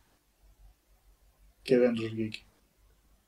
Εν μεταξύ είχα κάνει λάθος την προηγούμενη φορά που λέγαμε για το Better Call Saul. Πες να ξεκίνησε τελικά σαν AMC, γιατί χθες το ξεκινήσαμε, το βλέπαμε εδώ με τη Lilian πρώτα δύο επεισόδια και λέει Netflix Original Ναι. Series. είναι δικιά τους και είναι από αυτές που θα έπρεπε να έχει άλλες 10 το Netflix σίγουρα. Αλλά αυτή τη στιγμή θα έπρεπε και να το προωθούν και ακόμη περισσότερο. Δηλαδή, χαίρομαι κάθε σκηνή που βλέπω σε αυτή τη σειρά. Είδαμε δύο επεισόδια. Δεν δεν θα κάτσω να πω τώρα από δύο επεισόδια. Δεν υπάρχουν και άλλες πόσες σεζόν, αλλά δεν ξέρω πώς θα το τελειώσουν, πώς θα το ολοκληρώσουν, γιατί τελειώνει πλέον η σειρά. Και καλά κάνει που τελειώνει, αλλά αν έχουν σκεφτεί κάποιο όντως δυνατό κλείσιμο, τι να πω, μαζί, μαζί με το Breaking Bad θα είναι από τα καλύτερα πράγματα που έχω δει, γιατί φυσικά αυτά τα δύο μαζί πηγαίνουν. Ε, Αυτά για σήμερα. Έχουμε κάτι άλλο; ε, είδατε τίποτα άλλο; Εγώ τίποτα άλλο. Μπα. Είδε το τέτοιο- Predator ο Μάρκος. Το ναι. Predator, ναι. Το σχολιάζαμε την προηγούμενη φορά. Αυτό κι αν εσύ δεν χρήζεις σχολιασμού. Άρα το τέτοιο δεν ενδιαφέρει τελικά κανέναν το η τελευταία σεζόν που βγήκε τώρα το Peaky Blinders. Το είδες εσύ. Όχι, δεν το Ναι. είδα. Εγώ είχα πει, είχα... ξεκινήσαμε να τη βλέπουμε με την Λίλαν και λέμε γιατί δεν θυμόμαστε τίποτα; Και τελικά αντιληφθήκαμε ότι δεν είχαμε δει και την προηγούμενη σεζόν. Και τη ξεκινήσαμε να τη βλέπουμε, αλλά εντάξει, με έχει κουράσει πολύ. Αυτό. Μ' άρεσε βασικά όλο αυτό το ποζεράδικο με τα slow motion και αυτά, αλλά πλέον νομίζω με κούρασε λίγο.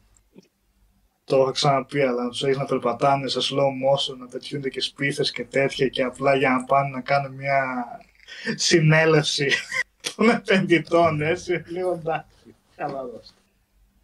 Ε, οπότε είδα ως την σεζόν μετά τον Adrian Brody που ήταν ο Βίλεν, να είδα άντε τρία-τέσσερα επεισόδια μετά από εκεί και εκεί. Δεν. Ε, για το Predator δεν είπε τίποτα, εντάξει, πώς, πήγε, πώς Ναι. πήγαμε στο Peaky Blinders από το Predator. δεν, δεν έχει. Τι να πει. Ποιο πέντα τώρα. Τι δεν, Τι υπάρχει. να πεις, ναι. δεν υπάρχει. Το Boys δεν το έχω δει ακόμα, παιδιά. Θα περιμένω να βγουν όλα τα επεισόδια για να το δω γιατί μου αρέσει αυτή η σειρά πολύ. Αλλά όλα τα επεισόδια. Ναι, και εγώ περιμένω να αποδεικνύεται τελικά πολύ δυνατή όσο Ναι. περισσότερο προχωράει. Ε, για streams που λες Smart Boy, όπως αποδείχτηκε και σήμερα, η σύνδεση δεν μας πήγε καλά στο πρώτο μέρος του σημερινού webcast, οπότε αν βάλω και κάτι πιο, ακόμα πιο απαιτητικό που είναι το stream παιχνιδιού, δεν, δεν γίνεται. Από, από Σεπτέμβρη από μένα. Εν τω μεταξύ στην ταινιοθήκη του Netflix που είχες πει Γιώργο και εσύ την προηγούμενη φορά ότι έχει πολλές ε, independent ε, ταινίες από διάφορες χώρες τις κατεβάζει σχετικά γρήγορα έτσι. Τι εννοείς τις κατε... Α, ναι, ναι, ναι, ναι, ναι.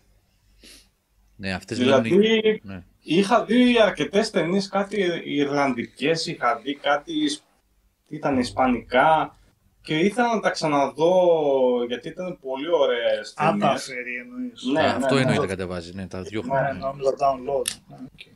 Κάτσε, Ναι, πότε τα βασικά αν τα, αν κατέβασε, τα αφού κάνεις τώρα download βγήκε. αυτά, άραγε τι γίνεται, μένουν, ναι. Όταν έχουν κατέβει από την υπηρεσία. Αν τα έχεις κατεβάσει. Ναι. Έτσι κι αλλιώς, αν τα έχεις κατεβάσει για λίγο μπορείς να τα έχεις να τα δεις. Για δύο εβδομάδες νομίζω κάτι τέτοιο. Μμ. Α, ναι, σωστά. Ναι, νομίζω Δεν το κάπως ήξερα. έτσι είναι. Ναι, κάπως έτσι.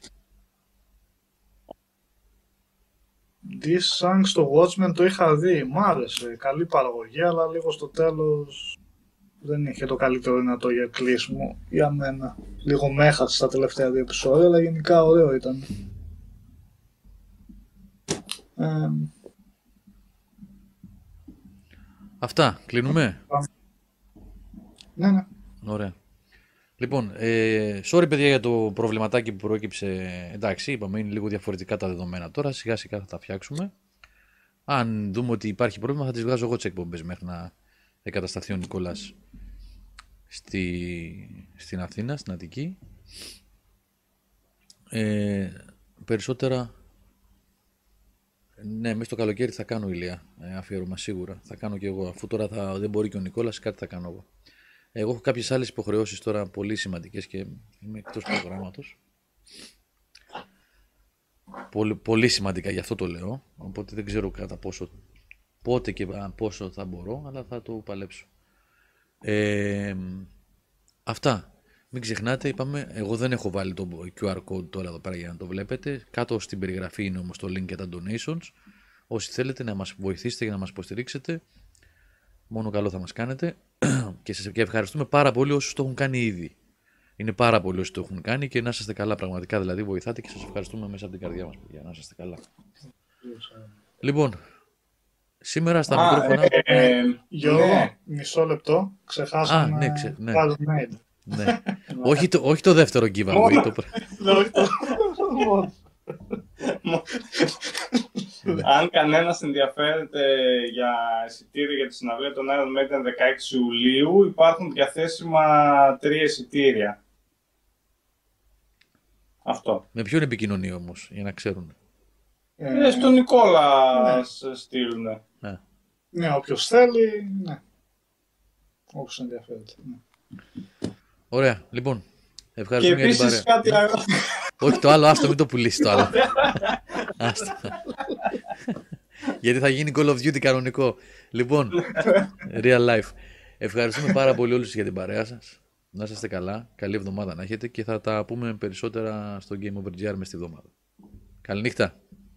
Καλό βράδυ. Αν δεν είχα παιδιά.